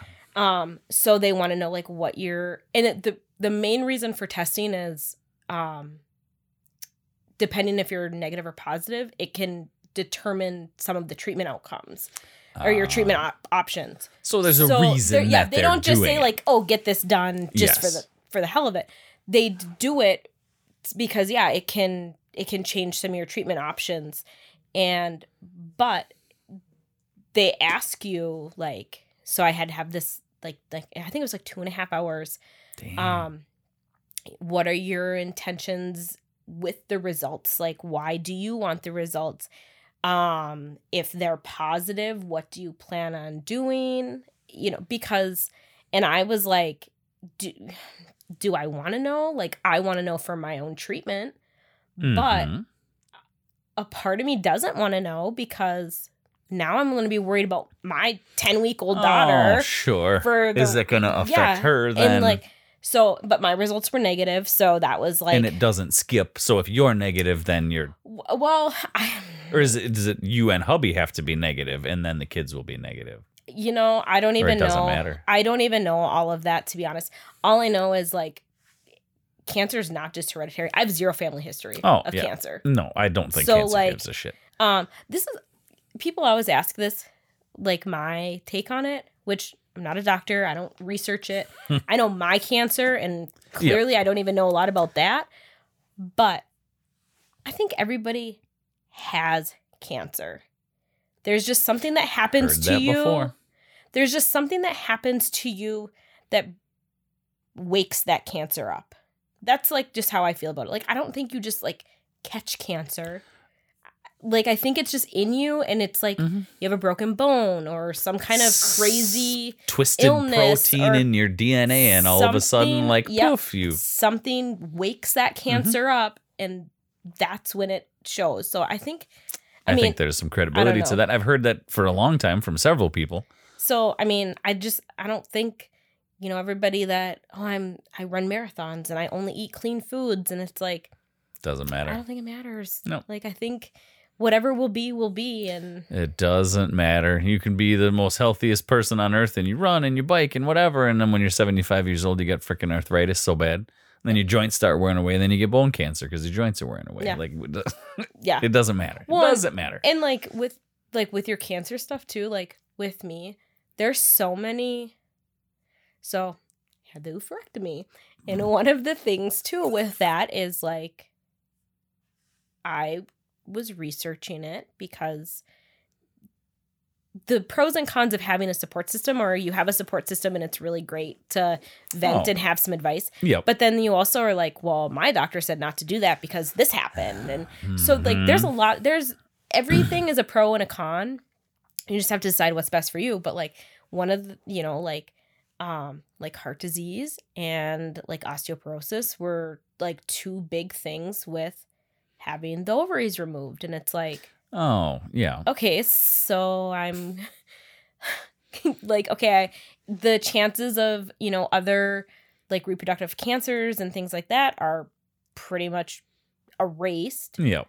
but now like heart disease and like bone disease like Yes. You six of So, one, half a yeah, dozen of so I'm another. what's better? What's worse? yeah so like you know i talked a lot with my oncologist and um they met with like the ob gynecologist and you ask them and it's like you know it's just a give and a take and you have to decide what you think Oh, what just going- works for yeah you? you know you have to decide and um the, my oncologist was like i don't think she was trying to say that i'm overweight but she said basically they are more concerned with the osteoporosis in thinner women it's more of a Did she a- follow up, that up with like, oh, so you're safe? no, uh, no, but I, I kind of like heard, I heard it in that tone, and I was like, "So you're saying it's a good oh thing?" Oh God! Uh, so now I'm like, well, now I can't lose weight because then I'm like at Then risk. you're gonna get osteopar- Yeah. osteo- osteoarthritis. So yeah, I'm like, oh, now I can't lose weight because now I'll really be. Score. So I mean, there's just no. You can do everything right and die of a heart attack in the middle of the night. Yeah. Tonight. Yeah, there's no. There's no right or way to do anything. I mean, do what makes you happy and. You can reduce risks here and there, Sure. but you could also just not leave your house because I mean And that- you can uh, you're in the middle of a shower uh, when I go home tonight and have a stroke. yeah exactly what I what mean, could I have done to change that? right Probably nothing. exactly It's just going to happen. yep You could wander around the street the wrong way for another 10 minutes and well I did that by a- th- I did that this morning get hit for by a bus. you know, you never know. The only vehicle that I saw was very polite and stopped at the stop sign so I could cross the street for the third time trying to find your building It's it's right on the corner. well I'm parked down behind, right over there. I'm very directionally challenged so And you sound like my sister, Tara. like Tara the turd. words like um east and Mhm. south Yep. She's those lived in Minneapolis for 10 years. And I have to literally, when I'm giving her direction somewhere, I have to say I need landmarks like left or right. yep I can't say east or west. And I said it, I'm like, it's it's right on the sign, like 35E north. So you want to go north on 35E. The sign says north. That's the way you want to go. I need Is like it left or right? you need I need you to tell me to like take a right at the hospital and take a left at this landmark. And see, sometimes it's difficult for me because, well, is it left or right? Well, that depends on which way you're coming from. yeah, So if I say north, it doesn't matter which way you're coming from. North is north. my mom north is straight. Like So whichever direction Yeah, you're facing, yeah, that's north. north is always straight ahead. That's that's what she says. Oh. She's I I think I get like my directional skills from her. She must have been a cartographer in her past life. Oh, maps. I don't um like my husband loves it. Like we'll anywhere we go and he's like, I don't know if it's worse to just have you drive and I have to navigate you or if I let you navigate and like hope you're gonna Tell him the 'Cause I- right way. Well, I'll be like, oh, it's 350 feet. We turn, and he, it's like we need to turn right, but we're in like the fourth lane. Yeah, and he's yeah. like, Jesus Christ. mm-hmm. You're gonna pace that 350 feet off. And I, I follow my GPS. Like, if I'm going somewhere, and he's like, why did you turn this way? And I'm like, because my GPS said to. And he's like, look ahead on your GPS and go. I'm like, I don't know how to do that. I put it in my GPS. Hmm. I don't care if it takes me through like cattle trails and cornfields. if my GPS says to go this way, I'm going this way. So Nope. we'll, we took there was one night like we leave really late when we were going to Illinois Mm-hmm. and we were like driving through like Milwaukee and it As was fun like, as that is. 1.30 in the morning and we're driving and I was driving, he was sleeping. We've been here, we've been going for like a year at this point. So yeah. I know I know to stay on the highway, but for whatever reason, my GPS told me to turn. So I like took this little side road and we're going through this town and there's all kinds of people out on the streets and it's those like all those really lit up little buildings that have like the cages on the windows and the neon signs Perfect part of the area. I'm sure And that's exactly we what you were we looking were, for. like, yeah. At a stoplight and there was and he was like go. I'm like we're at a stoplight. He's like i don't care. There's like people on the street. They're like just go. And i'm like all right. And he's like yelling at why did you turn off? I'm, Probably good advice. I'm like well it said to turn. And he's like i don't care. Just follow the highway. Yes. i don't. Don't always listen to the GPS. oh well. I'm Always. i don't i don't do well without it i get really like i get really turned around pretty easily I remember my mother bringing a road map and printing the MapQuest Ugh. step instructions with so that we knew at what exit and whatever to turn. my dad was an over the road trucker like oh, yeah. gr- and so I mean, he's like a human map. Yep. And there was I don't remember where we were. My husband's dad lives in Clintonville, and I think we were Okay. visiting him, and like we didn't have GPS or whatever at the time, and we got super turned around somewhere down there. And like I know my dad drives through there a lot. I'm like, Dad, we're at this building and it says this. And he's like, Oh, you're on such and such. Yep. And he's like, All right, just head out. I'm like, Oh, thank God we can call you. Yes, those old guys have memory like a steel trap for some things. Yeah. Like my dad knows directions real well. Thank God, because my dad's not old though either. He's not old. No, my parents are fairly young. I mean, my dad was born in '64. So I, Oh, yeah. I, mean, might- he's not like he's not like 70s old, but he's Yeah. not like 35. Well, obviously I'm 34, so he's not. How'd that work? Oh, my dad was always fairly old. I'm his youngest of six from two marriages, so I was the baby, but he was always older Were than the other dads. little baby. No. God. No, because I was his baby, but when my mom remarried, they had another one. Oh. So then I was the middle and ignored. And they were all the rest of them were girls. Um so my dad Uh, was like in both families, you're the only boy. No, my dad's Oh. first marriage, he had three boys and they lived on. I've only seen two of them a handful of times. Okay. Um I was the oldest of three, and then I have two younger brothers, and like my brother TJ is the middle, and he was like he's a sports star, like Mhm. smart in school. So even though he was the middle child, he got a lot of recognition because he was like sure. it was like- something. yeah. And then Travis was like he was really good at sports, like went to school because he had to, um, but he was just a baby, so he got oh, all yes. of the attention, especially from my mom. He was such a mama's boy. And it would be like, oh, this is my son TJ, and he's like a golfer and a football player and a baseball player, and he can play hockey, and he's really good at math. And like, this is Travis, and he's an athlete too, and he's the oh, and this is our daughter Ashley. She's the oldest. Yep. Got it. Thanks. So now, like, I just had to bring attention to myself. Hence the last four years. Got my parents to Yeah. move back from North Yes. Dakota you got your like I, comeuppance. I I got what I deserved. I I needed this attention. Now I got it. You ran me out overtime? of SD card. That's all right. No, that's fine. The iPad's still going. But yeah, I just it's crazy. Do you only have two kids? Three. Three. I had a whoops when I was 19, so Yeah. she's 21. Yeah, 21 in August. Last August. My down daughter is in- four going on twenty one, I swear. She's so she is My oldest son is 13, going on like 17 year old girl. Oh, he's got some sass every now and then. I don't know where it comes from. yeah, my daughter's attitude definitely comes from her mother. I think Logan's does also. I I know that for my husband's always like, You asked for her. Like, yeah, I know. Mhm. She's You just wait. She'll be 12, 13, 16 someday. Then with that. then she's his problem. I can Hmm. deal with like this, Mm-hmm. and I've like Jesse and I have been together since I was fifteen, so we've Oh, been okay. together for almost nineteen years. A while, yeah. So I'm like, when he's like, she's not dating till she's 30. And I'm like, I mean, I got with you when I was 15. And he's always like, yeah, look how you turned out, though. yes. I mean, I think I did all right. Yeah. Everything works. But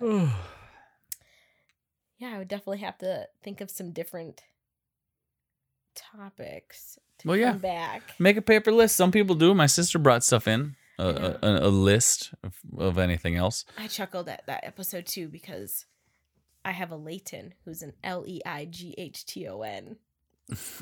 Of course. I laugh so hard at like all your podcasts. I'm like, oh, that's a diss on me. Not specifically. but let me ask you this Does a horse neigh? How much do you weigh? Like L E I G H. Oh, yeah. So when you're like, oh, it should be L E L A Y. Oh, I forgot about that. Yeah, Yeah, you're totally dissing on the spelling of That's, it's not-. L E I G H is not lay. And I'm like, yes, it is. It is, but it's not traditionally. If you have an Ashley, it's A S H L E Y. Yep. Right. So when you see A S H L E I G H, it's just like what? Ash? Okay, I get Ashley. I've seen Kaylee's like that. Um, no, it was just an observation. That's all. It wasn't a personal attack no, on you. I, pff, I don't care. Good. But well, that's my cousin was like, my name is his middle name is Lee, and he's like, it's L E I G H. So is her name Leighton or Layton? And I was like, her name is Layton. And he's like, that's not how you would spell. See, And I'm like, wait, W E I G H. A horse neighs. N E I G H. but can't Like, you also do Nay as N A Y? Yeah, well, then that's that's wrong too. but I'm just saying, like, I was just laughing because I was like, he's gonna have so much fun picking me apart if he realizes all this stuff. Personally attacked. Well, make a list, air of grievances, and we'll do that. Uh, we'll do that next time. I didn't set you up with any bad apartments, Mary Mall. Oh God, Miss Mary Mac. It was it's it was the absolute worst. By far the worst. Um and don't forget you have 4 weeks um till this episode actually comes out. I will get you the stuff Okay. long before that. Um but at some point in there get me any 'Kay. pertinent For links, people's Perfect. names, whatever. Um and I can just add that stuff in there whenever Okay, I can do that. and find out from her what she needs like file format Okay. like how she mp4 just the audio audio video like how how am i supposed to get it to her or to you Okay. um and i'll just reformat it as such Perfect. that's all i got good I'm good. okay well thanks for stopping in Thanks for having me. yeah well, maybe talk to you again soon